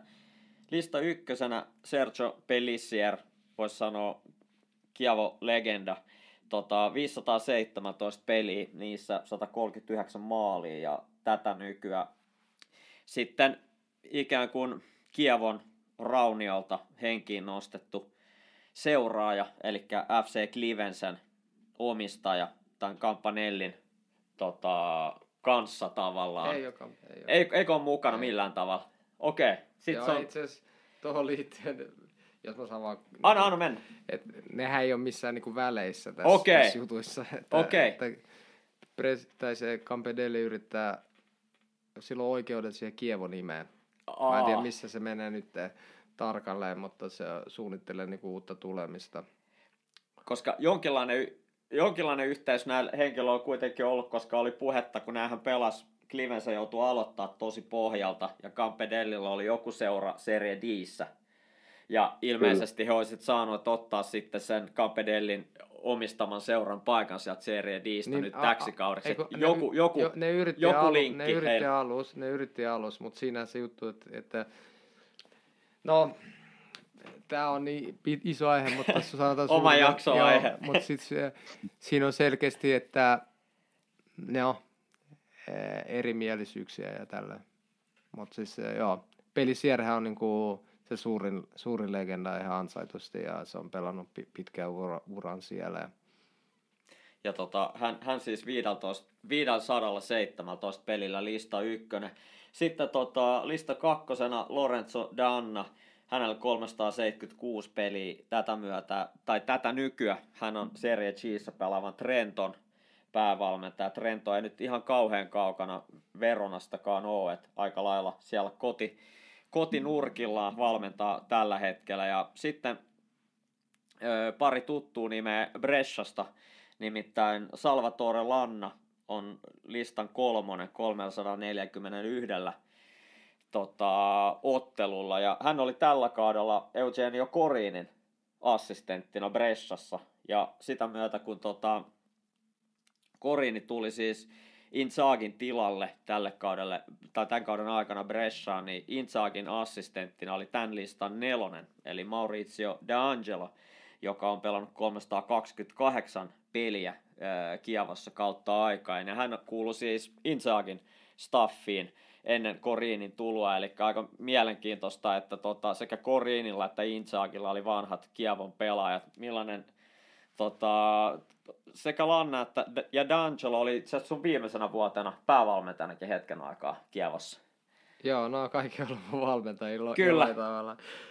Danna, niin siis tos valmentajana se oli vähän aikaa, aikaa niin kuin uusi, vähän erityyppinen niin kuin sinänsä, että äh, sille, tietenkin se vikat pelit, kolme peliä, niin oli voitto, voitto, voitto ja me säilyttiin sitten sen ja sitten se aloitti uuden kauden ja se ei alkanut hyvin. Siinä oli kaikena, kaikenlaisia niin kuin, erilaisia syitä.